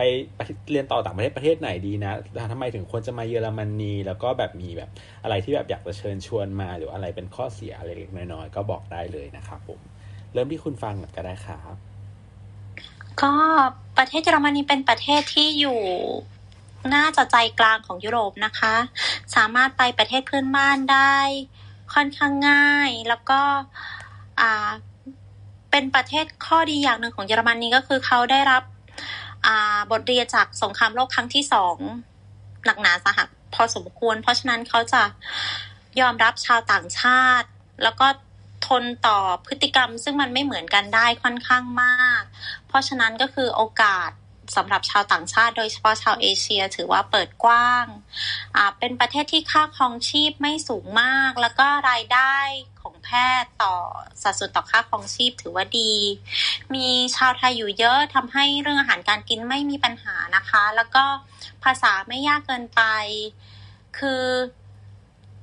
การจริง ๆ การเป็นหมอที่เมืองไทยดีมากนะคะ ตอนแรกก็คือตั้งใจจะเป็นหมอที่เมืองไทยตลอด แต่ว่าถ้าสำหรับท่านไหนที่ไม่ชอบเมืองไทยจริง ๆ ฟังก็อยากจะบอกว่าเยอรมันเป็นทางเลือกอีกทางเลือกหนึ่งซึ่งดีมาก ๆ แล้วฟังก็รู้สึกมีความสุขมาก ๆ ในการใช้ชีวิตที่นี่ แล้วเราก็มีศักมีสิทธิ์ทุกอย่างตอนนี้นะคะ ฟังคิดว่าการที่เราเป็นหมอชาวต่างชาติที่อยู่เยอรมัน ง่ายกว่าการที่เป็นชาวต่างชาติ แล้วจะไปอยู่เมืองไทยอืมอืม เพราะว่าตอนนี้เรามีสิทธิ์มีศักดิ์ทุกอย่างเท่าคนเยอรมันเลย แต่ว่าการที่เราเป็นชาวต่างชาติแล้วจะไปอยู่เมืองไทยพวกใบต่างๆ มันไปเที่ยวง่ายกับการที่จะไปอยู่ไปทำงานจริง ๆ มันยากกว่า การที่เมืองไทยมาเยอรมันเยอะมากค่ะครับผมถือว่าเป็นตัวเลือกที่น่าสนใจมาก ๆ มานะคะ ส่งข้อความมาได้จะได้มานัดทานข้าวกัน ได้เลยครับ ขอบคุณมากเลยครับ ต่อไปคุณคุณจะติบได้เลยค่ะ ค่ะ ก็คือความเห็นของติ๊บติ๊บคิดว่า เยอรมันเนี่ยความจริงแล้วมาเป็นหมอง่ายจริง ๆ นะ หมายถึงว่าเทียบเทียบกับอเมริกาอย่างเงี้ยค่ะ ต้องสอบ USMLE ต้องแมทชิ่งบินไปสอบ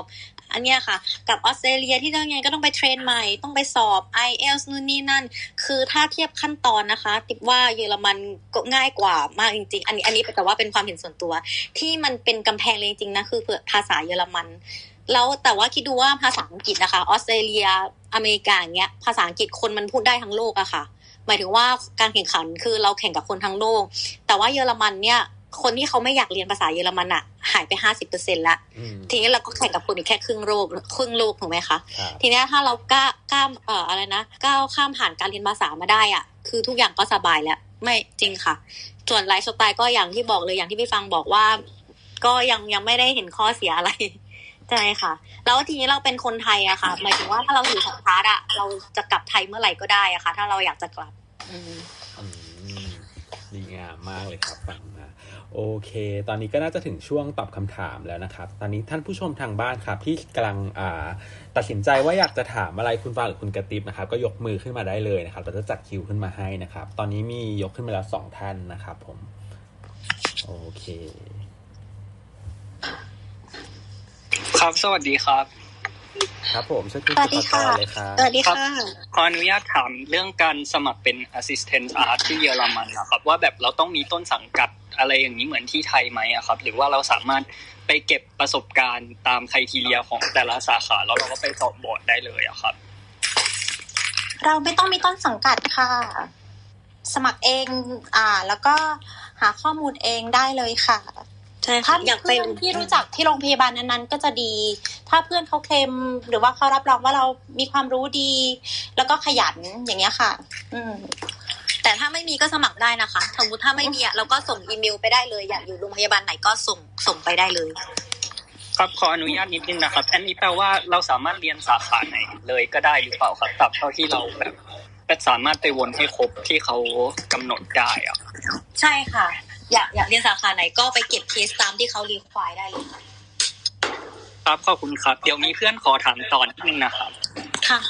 แล้วถ้าสมมุติว่าคืออย่างนี้ถ้าสมมติว่าเราเราไปเก็บตามที่เขาเขาลิสต์ไว้ ก็คือจะเก็บที่โรงพยาบาลเอกชน หรือว่าเก็บที่โรงพยาบาลรัฐอะไรอย่างนี้ก็ได้ใช่ไหมคะก็ได้ได้หมดเลยค่ะโรงพยาบาลที่เยอรมันส่วนใหญ่เป็นโรงพยาบาลเอกชนนะคะ แต่คือเอ่อแต่ของพี่ฟังคือเป็นอูนิคลินิกใช่ไหมคะ คือถ้าสมมุติว่าแบบอยากไม่อยากย้ายบ่อย ๆ ก็คือไปอูนิคลินิกน่าจะดีกว่า ใช่ไหมพี่ฟังน่าจะติดสายโทรศัพท์อะครับ มีรูปโลอ๋อโก้ขึ้นมาเออ ก็คือสมมติว่าอย่างที่บอกค่ะที่นี่จะมีเป็นโรงพยาบาลแพทย์คืออูนิคลินิก แล้วก็แล Krankenhaus คือเป็นโรงพยาบาลศูนย์ แล้วก็ Krankenhaus คือโรงพยาบาลทั่วไปทั้งรัฐและเอกชนจะเป็นโรงพยาบาลเล็กๆเนาะแล้วก็เป็น Praxis คือคลินิกนะคะ สมมุติว่าเออถ้าเราได้เข้าไปอยู่ใน Uniklinik เนี่ยยังไงเราก็คงจบ 5-6 ปีเนี่ยเราจบอยู่แล้ว เพราะว่ามันมีครบทุกสาขานะคะเอ่อหกปีก็คืออาจจะไม่ต้องเปลี่ยนโรงพยาบาล แต่ว่าสมมติถ้าเกิดเราไปโรงพยาบาลเล็ก เนี่ยเอออย่างเช่นครังเคนเฮาส์ทั่วไปอะมันอาจจะมีไม่ครบทุกสาขา แล้วก็เขาก็จะบอกเราเขาจะบอกเราเลยว่าเนี่ยถ้าคุณจะทำไปเเรียนเฉพาะทางอะเราสามารถทรีนให้คุณได้แค่สองปีสามปีหรือสี่ปี แล้วอีกเวลาที่เหลือเนี่ย คุณอาจจะต้องไปหาโรงพยาบาลใหม่นะ เนี่ยตอนที่สัมภาษณ์คุยกันเนี่ยเขาจะบอกเลยค่ะ อ๋อ แล้วถ้าสมมุติว่าแบบเรายังไม่แน่ใจว่าเราจะเทรนไหมแล้วเราทำเราสัมภาษณ์แล้วเราบอกเขาว่า เราทำเป็นแพ็คกุ้มเฉยๆได้ไหมอะคะแบบว่าได้ค่ะ ได้ค่ะ อันนี้ก็คือ อันนี้คืออย่างหนึ่งที่แนะนำเลยนะคะสำหรับใครที่ยังไม่แน่ใจ การที่ลอง มาอยู่ที่นี่สักหนึ่งเดือน มาดูระบบการทำงานที่นี่ก่อนที่จะตัดสินใจลาออกจริง ๆ เป็นเป็นเป็นความคิดที่ฉลาดมากนะคะ เพราะว่าการทำงานที่นี่ก็คือ ชั่วโมงการทำงานน้อยก็จริง แต่ว่าชั่วโมงการทำงานน้อยก็จริงแต่ว่ามันจะต้องทำงานหนักมากในเวลานะคะแล้วขอถามอีกนิดนึงนะคะ ถ้าสมมุติว่า เหมือนกับเราจะสมัคร คือเรามีเบลูอาราฟนิดแล้วเราสมัครได้เลยจากถ้าจากอยู่ไทยไหมอะคะถ้าสมมติว่าเรามีใบแล้ว ได้ค่ะ แต่ว่าตอนที่เขาเรียกสัมภาษณ์น้องก็ต้องบินมาอ๋อขอบแต่คุณว่าค่ะการยื่นเดลูทอลาวนิสอะค่ะ คือบางทีมันต้อง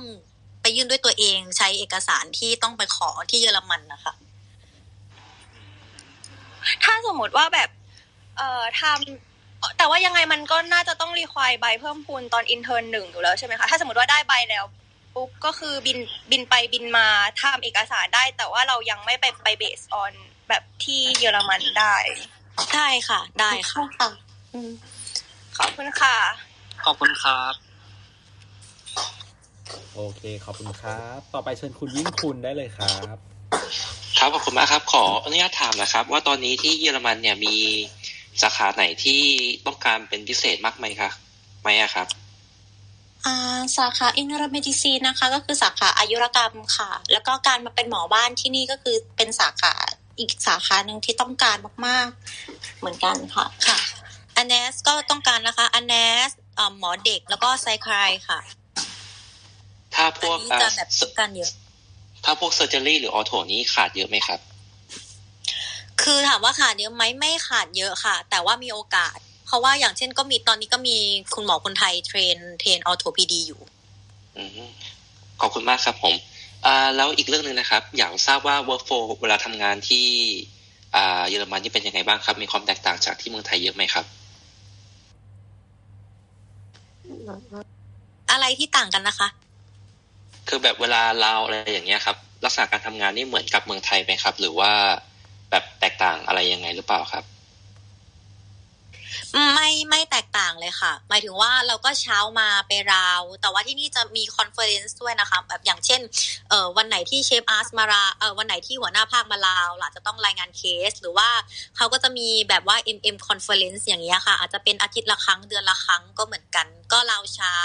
แล้วก็ไปทำงานของตัวเอง แล้วก็อาจจะต้องกลับมาส่งเวรประมาณเนี้ยค่ะ ได้ครับ ขอบคุณมากครับขอบคุณคอ่ารับขอเสริมนิดนึงนะคะก็คือการทำงานที่เยอรมันก็จะค่อนข้างคำนึงถึงสุขภาพของตัวแพทย์มาก ถ้าเรารู้สึกไม่สบายมีไข้จะเป็นลมอะไรอย่างเงี้ย เราสามารถบอกเพื่อนร่วมงานได้แล้วเราก็จะละป่วยได้ทันทีค่ะ โอเคพอดีคุณฟ้าเดี๋ยวจะต้องไปแล้วใช่ไหมครับ ยังไงจะขอฝากรบกวนทิ้งท้ายให้น้องๆหน่อยแล้วเดี๋ยวคุณกระติบช่วยตอบคำถามที่เหลือต่อให้นะครับ ได้ค่ะอ่าได้ค่ะขอบคุณมาก ๆนะคะสำหรับที่ให้เวลาอ่าเกือบสองชั่วโมง แล้วก็ถ้าเกิดใครมา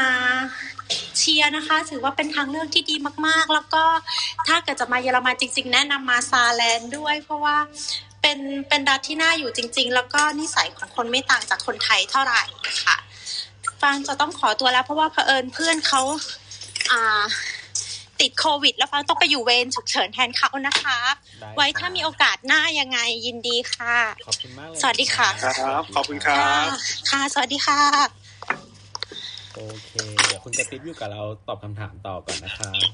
ได้เลยค่ะ โอเค คุณยิ่งคุณจบคำถามเคลียร์แล้วนะครับ ขออนุญาตเชิญเคลียร์แล้วครับ ขอบคุณมากครับ ปัดคองขอขอขคุณอพุทธกรองครับพุทธกรองขออภัยครับ ขอบคุณครับพี่อาร์ตเอ่อเอ่อรบกวนถาม ต้องขออ่าแอบอธิบายแบ็กกราวน์ตัวเองก่อนคือจบเอ่อ วิสัญญีที่เมืองไทยแล้วนะคะ แล้วตอนนี้มาทำงานอยู่ที่อเมริกาคือโชคดีที่ทำได้โดยที่ไม่ต้อง re-board ทีนี้มีความคิดว่าอีกสักพักหนึ่งอาจจะต้องย้ายไปเยอรมนีก็เลยจะถามอันแรกก็คือเรื่องของ fellowship ที่คุณกระติบบอกเมื่อกี้เนี้ยนะคะ ว่ามันหาได้ที่ไหนบ้างคือเราจะรู้ได้ไงว่าที่ไหนมี train อะไรบ้าง แล้วก็สมมุติถ้าเกิดเรา ไม่ได้ไม่ได้จบ residency ที่ที่อเมไอที่เยอรมนีเนี่ยคือสามารถต่อ fellowship เลยได้ไหมอ๋อค่ะ ก็คือโรงพยาบาลไหนรับเทรนบ้าง อันเนี้ยค่ะ เราคือเราอาจจะต้องมีในใจไว้ก่อนว่าเราอยากจะไปอยู่เมืองไหน แล้วเราก็ลองดูว่าในเมืองนั้นมีโรงพยาบาลไหนที่รับเทรนบ้าง แล้วก็เข้าไปในเว็บไซต์ของโรงพยาบาลนั้นได้เลยค่ะ เขาก็จะบอกว่าเขารับ train อะไรบ้าง ประมาณนี้นะคะแต่ก็คืออันนี้รายละเอียดจิ๊บก็ไม่ไม่แน่ใจเหมือนกันเอ่อแบบหมายถึงว่าแต่ว่าในเว็บอะค่ะในเว็บไซต์เขาจะมีบอกว่าเขารับ train อะไรบ้างประมาณนั้นแล้วก็ทีนี้เรื่องที่สมมติว่าถ้าไม่ได้จบ resident ในเยอรมันเนี่ย ก็อาจจะเหมือนที่จบบอร์ดมาจากไทยอะค่ะ ต้องเอามาเทียบ หมายถึงว่าต้องเอาวิชาชั่วโมงมาเทียบกับหลักสูตรของเยอรมัน ว่าเราจะสามารถขอออขอเทียบไปเรียน fellow เลยได้ไหม ถ้าไม่ได้เราจะต้องแบบย่นระยะเวลาได้ไหมได้กี่ปีประมาณเนี้ยค่ะ อืม แต่ว่าที่ต้องทำเหมือนกันก็คือต้องทำ Approbation เหมือนกันค่ะ ต้องทำ li cense ถาวรเหมือนกัน เออแล้วก็ถามอีกเรื่องหนึ่งก็คือเรื่อง residency อะค่ะ คือเคยได้ยินว่าสมมติว่าถ้าที่อยู่ในเยอรมันถ้าอยู่ในโปรแกรมที่เล็กกว่าเหมือนที่คุณกระติบ พูดเมื่อกี้นี้ว่าเทรนที่โรงพยาบาลเล็กอาจจะได้แค่กี่ปีแล้วต้องไปโรงพยาบาลอื่นต่อ คือเคยได้ยินว่า ถ้าสมมติว่าจำนวนเคสมันไม่ถึงคือเอ่อช่วงเวลาของการเทรน residency นี่คืออาจจะต้องถูกยืดออกไปอย่างเงี้ยค่ะใช่คือค่ะบางคนอาจจะเป็นสิบปีสิบห้าปีอะไรอย่างเงี้ย ก็เลยเอ่อมันยังเป็นแบบนั้นอยู่ใช่ไหมคะ ยังเป็นแบบนั้นอยู่ค่ะ ก็คือเงื่อนไขของการสอบบอร์ดก็คือหนึ่งไออันเนสนะคะหนึ่งคือเรียนครบหกสิบเดือน เทรนมาครบหกสิบเดือนสองก็คือต้องเก็บเคสครบตามที่ requirement ถึงจะมีสิทธิ์สอบบอร์ด แล้วก็เรื่องขอคำถามสุดท้ายแล้วค่ะ อันนี้ไม่แน่ใจว่าพูดไปก่อนที่จะเข้ามาจอยหรือเปล่าก็คือ เอ่อมันใช้เวลานานขนาดไหนคะแล้ว ภาษาเนี่ยคือตอนตอนที่เคยอ่านครั้งที่แล้วบอกว่ามันเป็น say i n s แต่ว่าเห็นเมื่อกี้นี้บอกว่ามันเป็น base y แล้วก็มันใช้เวลานานขนาดไหนทั้งหมดเลย คือตัวเองตอนนี้ได้แค่ r i n s ค่ะเอ่อคือ requirement คือมันแล้วแต่รัฐด้วยนะคะ คือ requirement แน่ ๆ เลยเนี่ยเป็น base wise แต่ว่ามีบางรัฐที่ require CI for medicine เพิ่ม อันนี้ต้องไปดูรายละเอียดของรัฐอีกทีหนึ่งนะคะ แต่ยังไงยังไงก็แล้วแต่เนี่ยยืนพื้นคือ base wise แน่นอน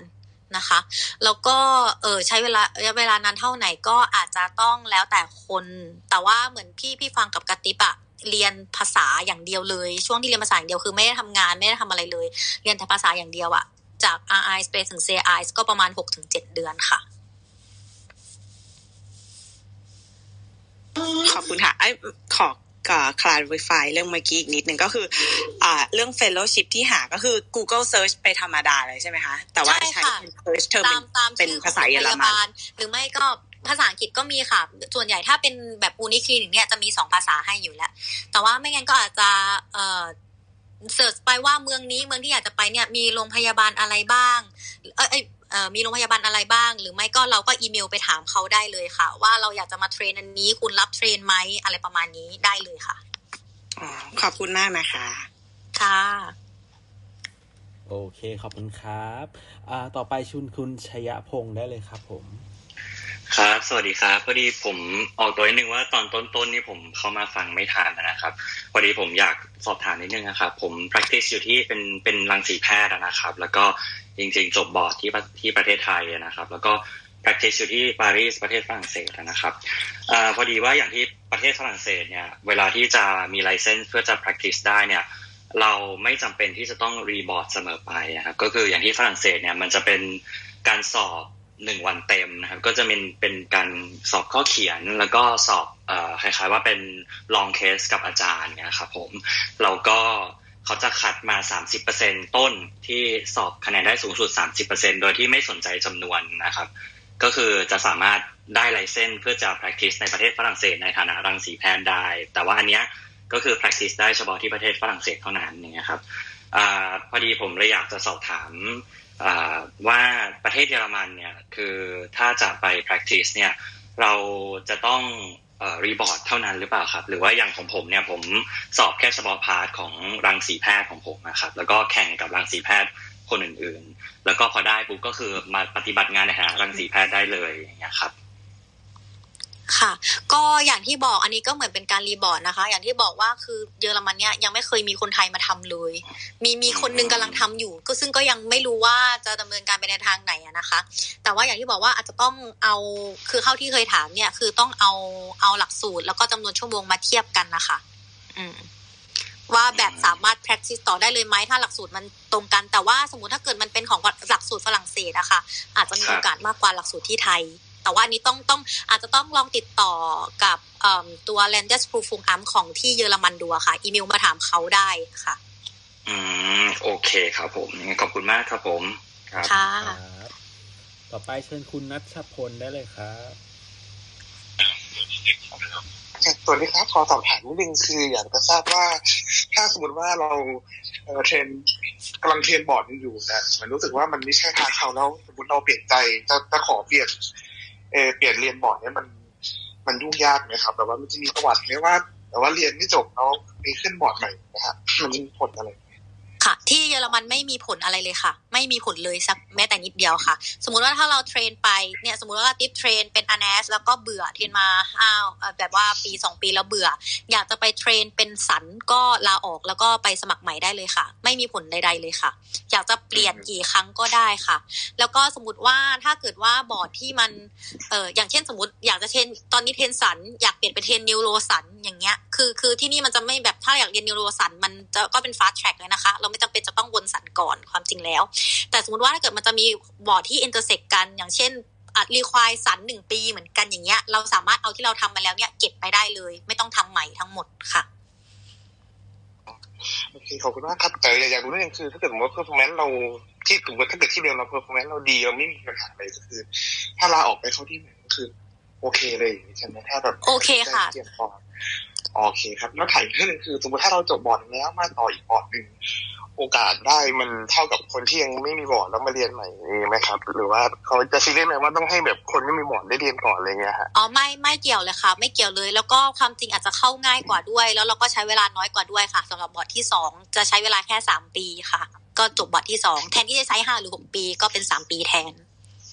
อ๋อโอเคขอบคุณมากครับโอเคขอบคุณครับ อ่า เชิญคุณวีรพัฒน์ได้เลยครับผม อะฮัลโหลครับเอ่อคือไม่ทราบว่าไอข้อสอบภาษาที่เขาจะยอมรับเนี่ย คือเขาจะนับเป็นพวกแบบเทสดับหรือว่าเกอร์เทครับผม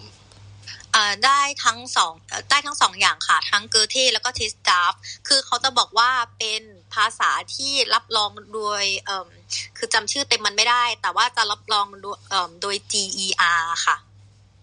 ประมาณนั้นแต่ก็คือเกอร์เทหรือว่า TestDaF telc อย่างเงี้ยค่ะ ได้หมดเลยค่ะ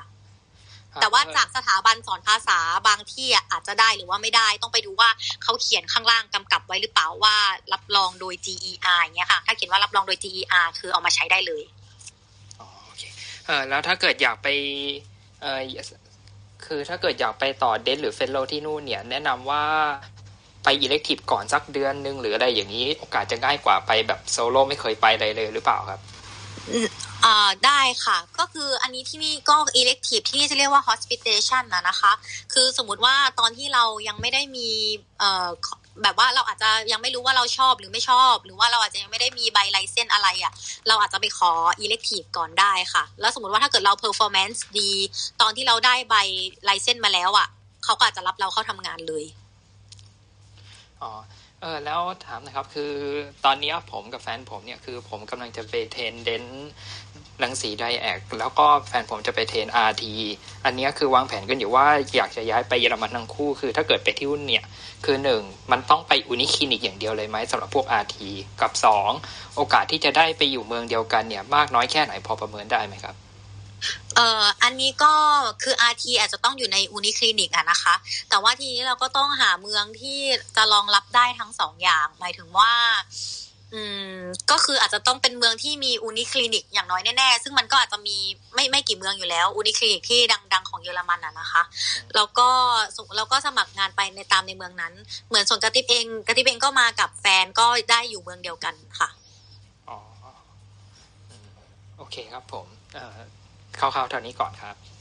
โอเค ขอบคุณครับ ต่อไปเชิญคุณอภิชยาได้เลยครับผม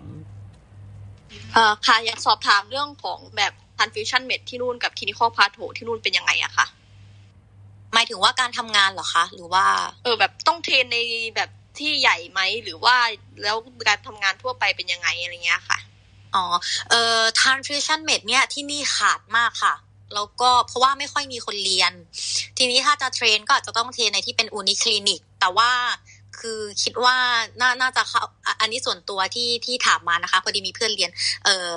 ไม่ไม่น่าจะยากมาก เพราะว่าคนเรียนอะค่อนข้างขาด เพราะว่าฉะนั้นก็คืออาจจะเข้าง่ายกว่าสาขาอื่นๆ แล้วก็ใช้เวลาเทรนหกปีค่ะ เอ่อแล้วก็เงินเดือนค่อนข้างสูงประมาณเนี้ยค่ะ อืม แต่ว่าการทำงานก็อาจจะต้องทำงานส่วนใหญ่ทำงานในแลบอะค่ะ แล้วก็แบบดูคนไข้ที่เป็นหนักๆทุกครั้ง คือที่นี่แล้วก็เวลาให้เลือดทุกครั้งอาจจะต้องเป็นหมอให้อะค่ะ ที่นี่พยาบาลห้ามให้เลือดต้องเป็นคุณหมอเท่านั้นนะคะขอบคุณค่ะ โอเค ขอบคุณครับ อ่า เชิญคุณพิมพ์ชนกได้เลยครับผม ค่ะ สวัสดีค่ะ อยากสอบถามนะคะว่า เออที่ประสบการณ์หนึ่งปีอันนี้คือ สมมติว่าทำงานในคลินิกบัตรทองอะไรอย่างนี้คือมันนับได้ไหมคะ ได้ค่ะได้หมดเลยค่ะ ที่ไหนก็ได้ค่ะ แต่ว่าต้องให้เขาออกใบรับรองมาให้ว่าทำงานมาหนึ่งปีค่ะอ๋อโอเคขอบคุณมากค่ะ โอเค ขอบคุณครับ ต่อไปเชิญคุณรัชกฤษได้เลยครับ สวัสดีครับเอออยากจะสอบถามว่าเอ่อที่สอบ resident นะครับ มันจะมีการสอบสาม attempt เหมือนกับตอนสอบเอ่อเอ่อ approbation ใช่ไหมครับผม เอ่ออันนี้ไม่แน่ใจอะค่ะ เพราะว่าเท่าที่เคยเจอเหมือนเขาจะสอบครั้งเดียวก็ก็ผ่าน อันนี้ที่เคยถามมา แต่ว่าคือเขาจะค่อนข้างช่วยค่ะหมายถึงว่าการสอบอะค่ะ มันเราทำงานมาอย่างเงี้ย ตลอดเวลาทำงานอย่างเงี้ยห้าหกปีอย่างเงี้ยค่ะ พอไปสอบอะมันก็คือสิ่งที่เราทำงานมาค่ะ อืมเท่าที่เคยเจอส่วนใหญ่เขาก็จะสอบแล้วก็ครั้งเดียวผ่าน ยังยังไม่เคยเจอคนที่สอบตก ครับ แล้วก็เอ่ออยากถามว่าเอ่อถ้าเราสอบ approbation เสร็จทุกอย่างแล้ว เราจบ resident แล้ว ถ้าเราอยากย้ายเมืองเราต้องไปสอบ approbation ใหม่ไหมครับอ๋อไม่ต้องค่ะ approbation สามารถใช้ได้ทั้งเยอรมันเลยค่ะ แล้วก็อาจจะใช้ได้บางประเทศอื่น ๆด้วย อ๋อครับผมขอบคุณมากครับค่ะ โอเคขอบคุณครับ ต่อไปเชิญคุณชาคอนได้เลยครับผมอ๋อครับสวัสดีครับผมฝากน้องกระติบด้วยนะ แล้วก็น้องอาร์ตด้วยร้อยสิบห้าสวัสดีครับสวัสดีค่ะ เออก็พี่ก็เอาเกรินนิดนึงก็คือพี่ก็เคยจบเยอรมันเหมือนกันนะครับจบทำบอร์ดของ m a x i l l o Facial นะครับ ก็คงอาจจะไม่ได้เป็นคำถาม แต่คิดว่าเป็นการเสริมละกันนะครับ เมื่อกี้มีของคนแรกเอ่อของน่าจะเป็นรุ่นน้องผมแหละน้องคุณชยพงศ์นะครับ ที่บอกว่าเรื่องที่ไปทำเอ่อ practice ที่ฝรั่งเศสอยู่ตอนนี้ครับ คือผมมองว่าถ้าสมมติว่าเคยได้อะไรสักอย่าง เออเอกสารอะไรสักอย่างหรือเคยไปได้ลายเส้นหรืออะไรบางอย่างที่ประเทศใน EU อะครับ คือเราจะเอาเอกสารนั้นไปเออแปลงหรือแม้กระทั่งเออได้บอร์ดเยอรมันที่ค่อนข้างง่ายครับ อาจจะติดที่เรื่องภาษาอย่างเดียวแล้วก็คือทั้งนี้ทั้งนั้นก็คือเยอรมัน 16 รัฐนะครับ ก็ต้องลองติดต่อไปตามรัฐที่เราสนใจที่จะไปจริงๆครับ เช่นสมมติว่าโอเค ผมมาจากแฟรงก์เฟิร์ตเนี่ยผมก็ต้องติดต่อที่เฮเซนเนาะก็จะติดต่อเขาในทางแลนเดสคุงอัมที่นั่นเนี่ยเขาจะเป็นคนกำหนดเลยแหละว่าเกรณีจะได้บอร์ดนี้จะต้องมีเอกสารอะไรบ้างนะครับโอเคว่าถ้าสมมติกรณีได้เป็นเอกสารจากประเทศไทยนะประเทศไทยก็จะมองว่าเป็นคือมันนอก EU อะครับ มันก็จะรู้สึกว่ามีความเป็นโลกที่สามมากไปหน่อยนึงก็อาจเอกสารต่างๆอาจจะค่อนข้างมีน้ำหนักที่น้อยครับ แต่ถ้าเอกสารนั้นมันเป็นเอกสารที่ออกมาจากในประเทศ EU ด้วยกันเองจะค่อนข้างง่ายครับเนาะ สมมติว่าต่อให้เอสมมติว่าได้บอร์ดเกี่ยวกับรังสีมาแล้วจากฝรั่งเศสเนี่ยเราไปเทียบกับของเยอรมันแน่นอนว่าคะแนนมันจะค่อนข้างสูง อาจจะต่อให้ให้ไปรีบอร์ดจริง ๆ อาจจะเหลือแค่ปีสองปีก็คือ จะสามารถทำบอร์ดเยอรมันได้ครับเนาะจริงๆมันกรณีเดียวกันกับของ Approbation เหมือนกันครับเรื่องของใบประกอบโรคศิลป์นะถ้าสมมติจบจากประเทศไทยมาเขาก็จะรู้สึกว่าเราเราต้องอาจจะต้องไปสอบนะแต่ถ้าสมมติใครไปจบ แพทย์ได้ใบประกอบโรคศิลป์ในประเทศใน EU ด้วยกันเช่น จากโรมาเนียจากอะไรพวกนี้พวกเออเขาก็จะให้คะแนนที่เครดิตที่ค่อนข้างสูงครับ อาจจะได้บอร์ดของเยอรมันทันทีเออหมายถึง license นะนะครับ แล้วพี่เขาขอเสริมอีกนิดนึงตรงที่เห็นจำไม่ได้ว่าน้องคนที่ถามคนแรกๆครับ ของเกี่ยวกับเรื่องของการ train ในเยอรมันนะครับ คือพี่มองว่าเยอรมันมันมีข้อดีอีกอย่างหนึ่งตรงที่เขา การแต่เออมันมีความเฟ e ซิเบิลที่ค่อนข้างสูงครับ เล่นแต่ละสาขาส่วนใหญ่จะเรียนที่หกสิบเดือน แต่นั่นหมายถึงว่าหกสิบเดือนในที่เกิดขึ้นในแต่ละคนเนี่ยมันจะไม่เท่ากันครับ มันอาจจะไม่ใช่ว่ามันไม่เหมือนอย่างของบ้านเราอย่างเช่นเราอาจสมมติจะเรียน neuro ศัลย์เราต้องเป็น neuro ศัลย์อะเข้าระบบเรียนเออเป็น dent หนึ่ง dent สอง dent สามอะไรว่าไปเรียงไปเรื่อยๆใช่ไหมครับแต่ของเยอรมันเนี่ยในความเป็นหกสิบเดือน มันจะมีการแบบบวกมีการลบอะไรมากค่อนข้างเยอะครับ สมมติว่าอย่าง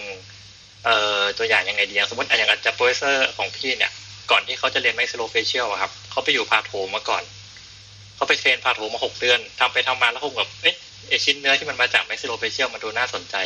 เขาก็ลาออกครับ แล้วเขาก็ไป train maxillofacial ใหม่ ซึ่งไอหกเดือนที่เป็น patho เนี่ย มันสามารถเอาไปลดเวลา60เดือนของ maxillofacial ได้เนาะมันจะเป็นลักษณะอย่างนี้ครับ คือบางคนอาจจะแบบว่า หรืออย่างที่พี่มี colleague ที่รู้จักเหมือนกันเขาไปเรียน gen ศัลย์มาอย่างแบบสามปีแล้ว แล้วเขามีความรู้สึกว่าเขาเกิดชอบ maxillo ขึ้นมาเขาก็เอาเขาก็ลาออกจาก gen ศัลย์ครับ แล้วก็เอาเวลานั้นอะมามาทบแล้วก็มาติดต่อกันกับว่าเอ๊ะถ้าเกิดเขาเปลี่ยน maxillofacial เขาจะลดได้กี่ปีอ่าถ้าสมมติทางนั้นเขาติดต่อมาว่าอะจากสามปีของ gen ศัลย์สามารถลดให้เหลือหนึ่งปีหมายถึงว่าลดไปได้หนึ่งปี เอ่อจากหกปีเอ่อจากห้าปีของ maxillo ก็จะเหลือแค่สี่ปี training อะไรประมาณเนี้ยครับนะแต่ละคนมันจะค่อนข้าง flexible กว่าเยอะเลย อะไรประมาณนั้นนะครับ ไม่รู้ว่า clear หรือเปล่า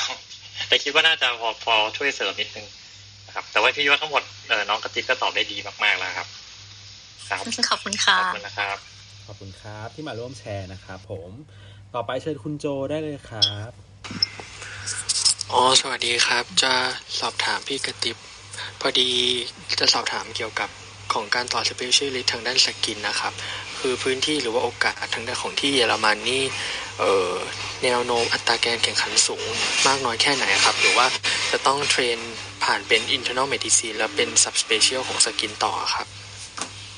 เอ่อ skin ที่นี่ไม่ต้องเออหมายถึงว่ามันไม่ต้องผ่าน med นะคะ แต่ว่าต้องไปดู require requirement อีกทีนึงว่าอาจจะต้องผ่าน med หนึ่งปีหรือเปล่า แต่หมายถึงว่าไม่ไม่ต้องจบบอร์ด med มาก่อน แล้วก็การแข่งขันเนี่ยก็ถ้าเทียบกับสาขาอื่นๆ ก็คือค่อนข้างสูง โดยเฉพาะพวกแบบเออสถาบันเกี่ยวกับ dermato โดยตรงอะไรประมาณนี้ แต่ถามว่ามีโอกาสไหมก็มีโอกาสค่ะ อาจจะเริ่มจากคลินิกเล็ก ๆ ก่อน หรือว่าโรงพยาบาลเล็ก ๆ ก่อนอย่างเงี้ยก็ได้เหมือนกันค่ะ เออเริ่มจากโรงพยาบาลเล็ก ๆ ก่อนนี่คือหมายถึงว่าตอนที่เราไป intern intern ตอนเก็บเคสหรือว่า intern ตอน apply เข้านะครับ ก็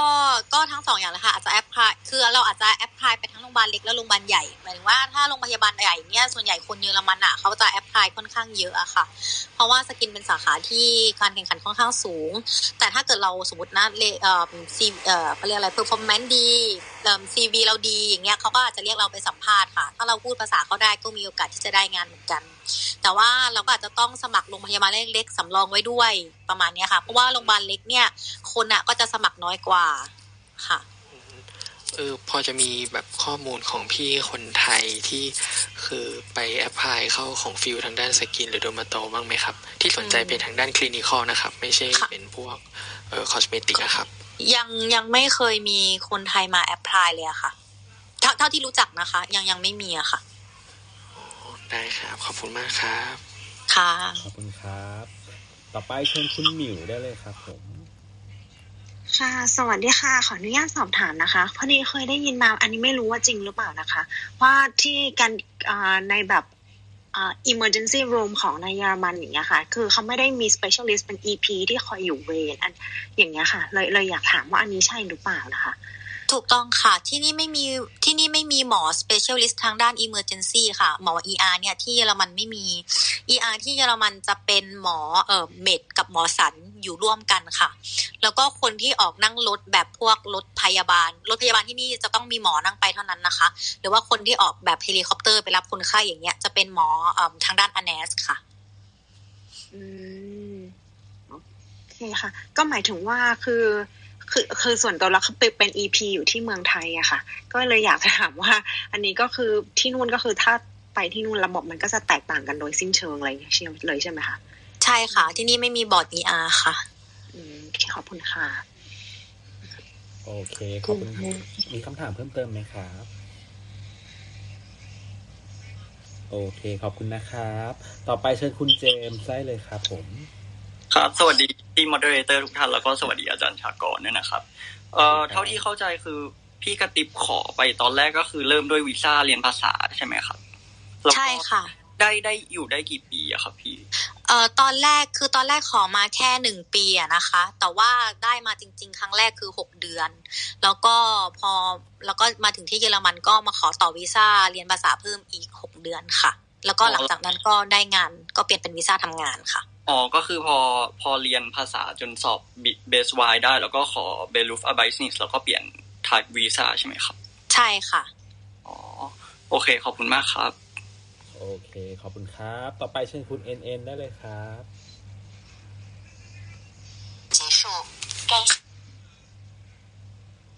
ครับครับสงสัยเรื่องอ่าเห็นตอนเห็นที่พี่กระติบบอก บอกอะครับว่ามันจะมีทั้งโรงพยาบาลศูนย์โรงพยาบาลอูนิคลินิกอะครับ แล้วก็แล้วก็คืออทีเนี้ยก็คือคิดว่าเท่าที่เท่าที่ฟังก็คือเข้าใจว่าอูนิคลินิกอะก็น่าจะแบบมีการแข่งขันสูงแม้แต่แบบ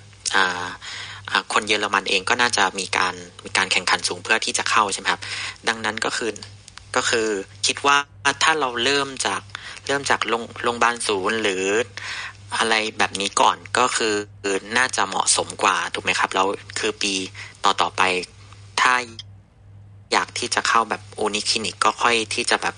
ขยับขยายคือเพื่อที่จะเรียนรู้งานอะไรก่อนนี้ปะครับ ก็ได้ค่ะ แบบนั้นก็ได้เหมือนกันค่ะ ก็เราอาจจะลองสมมติถ้าอยากเข้าอูนี่คลินิกจริงๆเราอาจจะลองสมัครดูก่อนก็ได้ค่ะ แต่ว่าคือจะได้หรือไม่ได้มันก็ขึ้นอยู่กับว่าช่วงนั้นมีคนสมัครเยอะด้วยไหมมีตำแหน่งว่างหรือเปล่าอะไรอย่างเงี้ยค่ะ คือตอนที่มาอย่างที่บอกค่ะ คือไม่ได้สมัครแค่โรงพยาบาลเดียวแล้วก็สมัครแบบว่าหลายโรงพยาบาลที่เราอยากจะอยู่อะค่ะ แล้วก็มีก็บางที่ก็เรียกเอ่อบางโรงพยาบาลก็เรียกไปสัมภาษณ์บางโรงพยาบาลก็ไม่ได้เรียกสัมภาษณ์เลยอย่างนี้ก็มีค่ะ เพราะฉะนั้นเราก็ต้องลองสมัครไปดูก่อน อืมแล้วคือเวลาส่วนใหญ่เวลาเขาพิจารณานี่คือขึ้นอยู่กับแบบว่าปัจจัยอะไรบ้างอะครับ เท่าที่แบบ เท่าที่ทราบอะไรเงี้ยครับ ก็หนึ่งแล้วเลยจำที่นวนแน่ๆเลยแบบเป็นที่เรายื่นซีวีไปมันเยอะไหมอะครับ หมายถึงว่ายื่นกี่กี่โรงพยาบาลอย่างเงี้ยค่ะใใช่ใช่ครับ ประมาณสักเท่าไหร่อะไรเงี้ยครับ อ๋อค่ะ ก็ เดี๋ยวเออสิ่งที่เขาจะดูอันดับแรกเลยก็คือเป็นเรื่องของภาษานะคะ ว่าคุณพูดภาษาเยอรมันได้หรือเปล่าประมาณนี้ อันดับแรกเลยที่เขาจะดูสำหรับเราเพราะว่าเราเป็นชาวต่างชาติเนาะก็ต้องดูเลยว่าแบบภาษาเป็นยังไงบ้างอันดับแรกสองคือเขาอาจจะดูเรื่องของ CV ว่าทำอะไรมาแล้วบ้างต่างๆแบบว่าแล้วก็อาจจะดูเรื่องของทัศนคติแล้วว่าเราอะอยากเรียนสาขานี้จริง ๆ หรือเปล่า อยากมาอยู่ที่นี่จริงๆไหมไม่ใช่ว่ารับมาแล้วอยู่ดีก็ลาออกเนี้ยเขาก็เขาก็ลำบากเหมือนกันเพราะเขาอาจจะต้องหาคนใหม่แบบกระทันหันอะไรอย่างเงี้ยนะคะ แล้วก็ถามว่าสมัครหลายโรงพยาบาลไหมเออคือติ๊บก็สมัครไปประมาณน่าจะแปดเก้าโรงพยาบาลมั้งคะไม่ไม่ค่อยแน่ใจแต่หมายถึงว่าคือที่เนี่ยจำนวน เนี่ยคือถือว่าน้อยหมายถึงว่าที่เนี่ยมันจะมีแบบเอเจนซี่อย่างเช่นของอินเดียหรือของตุรกีอย่างเงี้ยค่ะเขาพาเอเจนซี่เข้ามาเนี่ยคนอื่นเขาสมัครประมาณแบบสี่สิบห้าสิบโรงพยาบาลทั่วเยอรมันนะคะ ได้ที่ไหนเขาก็ไปที่นั่น อืม ประมาณนี้คืออันนี้มันก็แล้วแต่ค่ะ แล้วแต่แบบคนเลยเหมือนอย่างกติบะกติบคือ อยากอยู่เมืองนี้เท่านั้นก็คือไม่ได้สมัครเมืองอื่น ก็คือสมัครแต่เมืองนี้ค่ะ ก็เลยไม่ไม่ได้เยอะมาก อืมอืมอย่าง ภาษาเนี่ยคือเขาคือเขาเขาเรียกเราไปสัมภาษณ์ทุกโรงพยาบาลที่แบบที่ที่คือเขาก็จะเลือกเราใช่ไหมครับ แล้วก็เรียกเราไปสัมภาษณ์ทุกโรงพยาบาลเลยไหมฮะที่ไม่ค่ะ ที่ที่อยากส่งไปจะได้ก็ไม่ได้เรียกทุกโรงพยาบาลค่ะ แต่ว่าโรงพยาบาลที่เขาดูซีวีแล้วเขาชอบเราอะเขาก็จะเรียกเราไปสัมภาษณ์ค่ะอ๋อครับ แล้วอย่างอะมันมีแบบ อ่าอะไรที่จะทำให้ซีวีเราดีขึ้นได้บ้างอะครับ มีปัจจัยอืมหรือมีก็อาจจะเป็นเรื่องว่า ก็อาจจะแบบที่ทำงานตอนที่อยู่ที่ไทยเราทำงานอะไรมาบ้าง อันนี้อาจจะช่วยได้ค่ะเอ่ออย่างที่บอกว่าวิจัยอะถ้ามีก็อาจจะดูดี แต่ว่าไม่มีก็ก็ไม่ได้ถือว่าเป็นทางนกาทีฟหรือว่าอะไรอืมคือมันก็น่าจะเป็นเรื่องของ performance ตอนที่เราเข้าไปสัมภาษณ์ด้วยอะค่ะ อันนั้นอาจจะเป็นตัวหลัก เพราะว่าคือ CV มันก็เป็นกระดาษอะแล้วหมายถึงว่าเขาก็อาจจะเลือกตามแบบเอ่อตามที่เขาชอบอะไรอย่างเงี้ยค่ะ อันนี้เราก็บอกไม่ได้ แต่ว่าตอนที่เราไปคุยกับเขาอะอันนั้นเราต้อง performance ดีๆอืมแล้วอย่างแต่ละรัฐนี่มันความยากง่ายมันแตกต่างกันไหมครับ หรือ อืมต่างกันอยู่แล้วค่ะ อย่างเช่นถ้ารัฐใหญ่ ๆ ที่คนชอบมาเยอะๆการแข่งขันก็จะสูงกว่าปกติอยู่แล้ว แต่อย่างเช่นเมืองเล็ก ๆ ที่พี่ฟางบอกไปแล้วค่ะ แบบ East เยอรมันเนี่ยคนอะ คนจะไม่ค่อยไป East เยอรมัน เพราะว่ามันแบบค่อนข้าง conservative คน East เองยังมาอยู่ทาง West เลยอะไรอย่างเงี้ยค่ะ เพราะฉะนั้นทาง East อะเทียบแล้วการแข่งขันก็คือจะน้อยกว่าจะต่ำกว่าแบบทาง West ค่ะ อืมแล้วอีก อีกประเด็นหนึ่งครับ คือสงสัยที่ที่เห็นถามก็คือว่าคืออตอนแรกที่มันมีการเปลี่ยนเปลี่ยนโรงพยาบาลระหว่างเรียนนะครับ คือมันจะต้องแบบมีการติดต่ออะไรยังไงครับ อย่างเช่นว่าอตอนแรกอยู่โรงพยาบาล A แล้วจะไปเปลี่ยนไปโรงพยาบาล B เนี่ยครับ คือต้องติดต่อเองหรือว่าแล้วเราจะไปโรงพยาบาลไหนอะไรเงี้ยครับ เราจะรู้ได้ยังไงอ๋อก็ต้องติดต่อเองค่ะ ก็อยากเหมือนเหมือนครั้งแรกอะค่ะ อยากไปที่ไหนก็ส่งอีเมลไป เราเราเลือกเองเลย เราอยากไปอยู่เมืองไหนแล้วเราจะเปลี่ยนเราอยากอยู่โรงพยาบาลที่ไหนเราก็ส่งอีเมลไปหาเราจะเขาเปลี่ยน แล้วเราจะเปลี่ยนเมื่อไหร่อะไรเงี้ยครับ ก็ขึ้นอยู่กับว่าโรงพยาบาลแรกอะค่ะเขารับเทรนกี่ปี มันมันอันนี้มันต้องคุยกันตั้งแต่แรกอยู่แล้วก่อนที่จะรับเข้าทำงานนะคะ ก่อนที่จะรับเข้า train เราต้องคุยกันแล้วว่าเราสามารถ train ได้กี่ปี เพราะว่าเราต้องเซ็นสัญญางานนะคะอืมอ๋อแล้วพอถึงจุดสิ้นสุดของเขาก็คือ เราก็ต้องหาใหม่อย่างนี้ใช่ไหมครับใช่ใช่ค่ะ อืม โอเค ขอบคุณมากครับใช่ครับค่ะขอบคุณมากครับ ต่อไปเชิญคุณเฟิร์นได้เลยครับเออสวัสดีค่ะ เป็น MD PhD นะคะ เออกำลังเตรียม train ในประเทศ ทางที่เป็นภาษาอังกฤษนะคะ ทีนี้อยากจะทราบว่าถ้าอย่างเยอรมันนะคะ เห็นบอกว่าถ้าเอออย่างได้จบบอร์ดหรือใบ cer จากประเทศไทยเขาอาจจะให้คะแนนน้อยกว่าคนที่จบทางฝั่ง EU แต่ว่าอยากรู้ว่าถ้าสมมุติว่าจบจากทางฝั่งบอร์ดอเมริกาหรือว่าออสเตรเลียเนี่ย ทางเยอรมันหรือใน EU เนี่ยเขาจะมีขั้นตอนในการประเมินเทียบบอร์ดหรือว่า เอ่อย้ายไปทำงานยังไงบ้างอะคะเอ่อคือมันจะแบ่งเป็นเยอรมัน EU แล้วก็นอน EU อะค่ะ เพราะฉะนั้นไทยอเมริกาออสเตรเลียอยู่ในกลุ่มเดียวกันหมด คือเป็นนอน EU แต่ว่าอย่างที่บอกก็คืออันเนี้ยคือเป็นทฤษฎีที่เขาบอกกันมา แต่ว่าก็มีคนไทยที่ไปสัมภาษณ์กับคนเยอรมัน แล้วเขารับคนไทยอะค่ะ ไม่รับคนเยอรมันก็มีเหมือนกัน อันนี้คือขึ้นกับสาขาขึ้นกับซีวีไหมคะ หรือว่าไม่เกี่ยวเลย คือก็น่าน่าจะเกี่ยวด้วยค่ะ อาจจะอยู่ที่ว่าถ้าเกิดเราเคยมีประสบการณ์มาก่อน ถ้าเกิดมีประสบการณ์มาก่อนอย่างเงี้ยแน่ๆอยู่แล้วคือได้ได้เปรียบมากกว่าสองพูดภาษาเยอรมันได้ แต่ว่าคือคนเยอรมันก็พูดภาษาเยอรมันได้อยู่แล้วใช่ไหมคะทีนี้ก็มาเทียบกันที่ประสบการณ์เขาก็จะชอบคนที่มีประสบการณ์มากกว่าคนที่ไม่มีประสบการณ์ค่ะ คือการการจบบอร์ดจากประเทศไทยกับประเทศอเมริกาเนี่ย สมมุติว่า เอ่อมันอยู่ในกลุ่มนอน EU เหมือนกันเนี่ย เอ่อไม่ไม่แน่ใจอยากรู้ว่าทางเยอรมันหรือทาง EU เนี่ยเขามีมุมมองกับบอร์ดทางออสเตรเลีย หรืออเมริกายังไงบ้างอะคะคืออยู่ในแรงค์ไหนอะไรประมาณเนี้ยค่ะอ๋อ อันนี้อันนี้ยากมากเลยค่ะ อันนี้ไม่ค่อยทราบ แต่ว่าคือมันเป็นเรื่องของหลักสูตรด้วยค่ะ อาจจะต้องเอาเรื่องของหลักสูตรมาเทียบ แต่ว่าแรงค์ไหนอะไรยังไงนี้ไม่ไม่ทราบเลยค่ะขอบคุณค่ะ โอเคขอบคุณฮัลโหลครับขอเสริมนิดนึงละกันผมคิดว่าจุดเนี้ยหนึ่งก็คืออเมริกาหรือว่าไทยอะไรเงี้ยครับเขานับเป็นนอนนอน EU หมด เสร็จปุ๊บพอความเป็นนอน EU เนี่ยเขาก็จะขอรายละเอียดครับว่าที่เราไป train หรือว่าบอร์ดไทยอะไรเงี้ยครับ เราทำอะไรมาบ้างครับ อย่างสมมติอะผมยกตัวอย่างคนที่เคยจบของไทยเนี่ยที่เขาเคยไปไปเทียบอะเขาก็จะให้เอกสารมาเลยว่า ให้ professor จากประเทศไทยช่วย confirm มาอีกรอบหนึ่งว่างานที่ เราได้ทำมาตอนอยู่เมืองไทยอะทำอะไรมาบ้างครับ แล้วเขาถึงจะเอาไปพิจารณาครับ แต่ถ้าจะถามว่า rank มันจะเหนือกว่าประเทศไทยไหมคือลึกๆมันก็ถูกมันควรจะดีกว่าครับ แต่ว่าถ้าในมุมมองของในกระดาษเนี่ย มันเท่ากันเนาะประมาณเนี้ยครับ แต่ว่าถ้าเทียบกับ EU จริง EU จะยังเหนือกว่าครับอ๋อโอเคขอบคุณค่ะ ครับผมโอเคขอบคุณครับเชิญคุณจิรเดชได้เลยครับ อ่าฮัลโหลครับ ฮัลโหลครับได้ยินไหมครับได้ยินครับครับสวัสดีครับอ่าพอดีสอบถามนิดนึงนะฮะคือถ้าคือพอดีผมไม่ได้อ่าได้ยินมาตั้งแต่ช่วงแรกนะฮะพอดีสอบถามว่าถ้าสมมติว่าบางคนที่จบที่ไทยแล้วเนี่ย ก็คือถ้าหากว่าไปที่ประเทศเยอรมนีเนี่ยก็คือ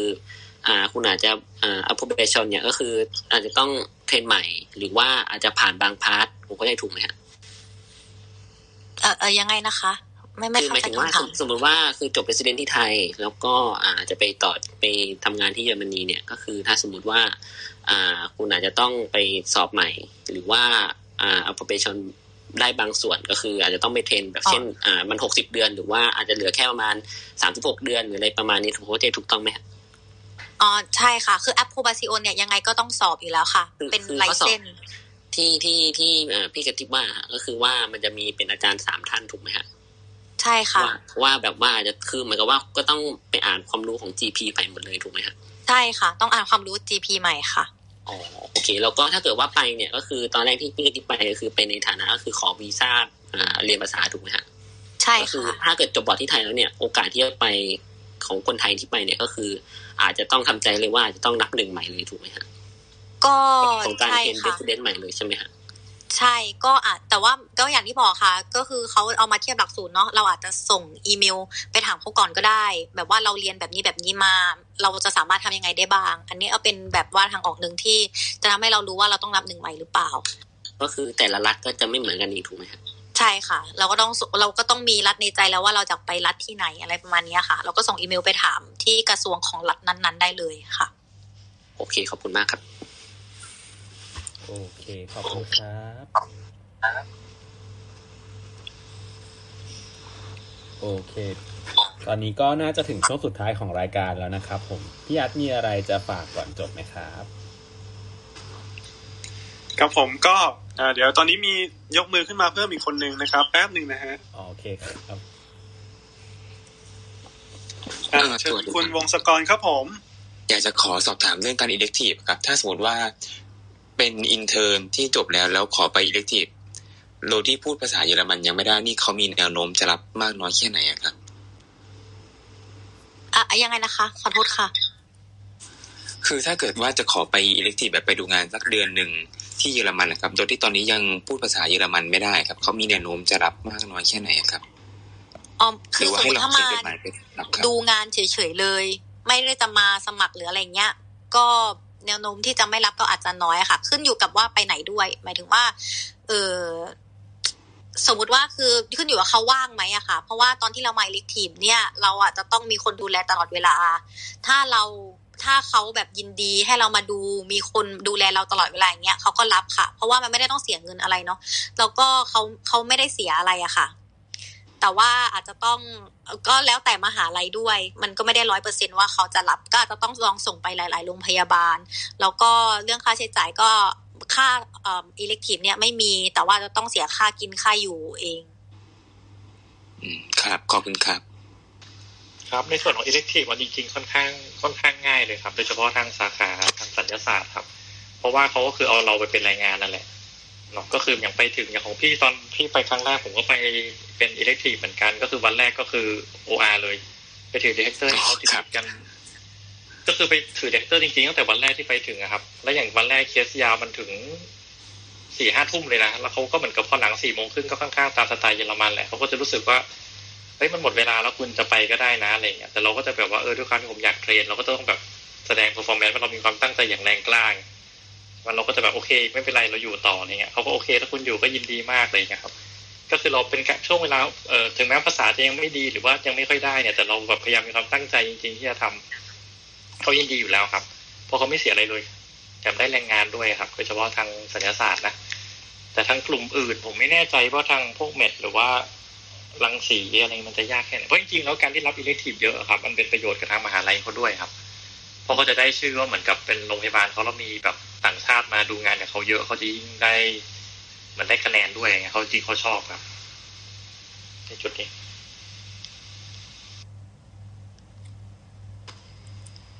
ครับผมขอบคุณมากครับ ตอนนี้ก็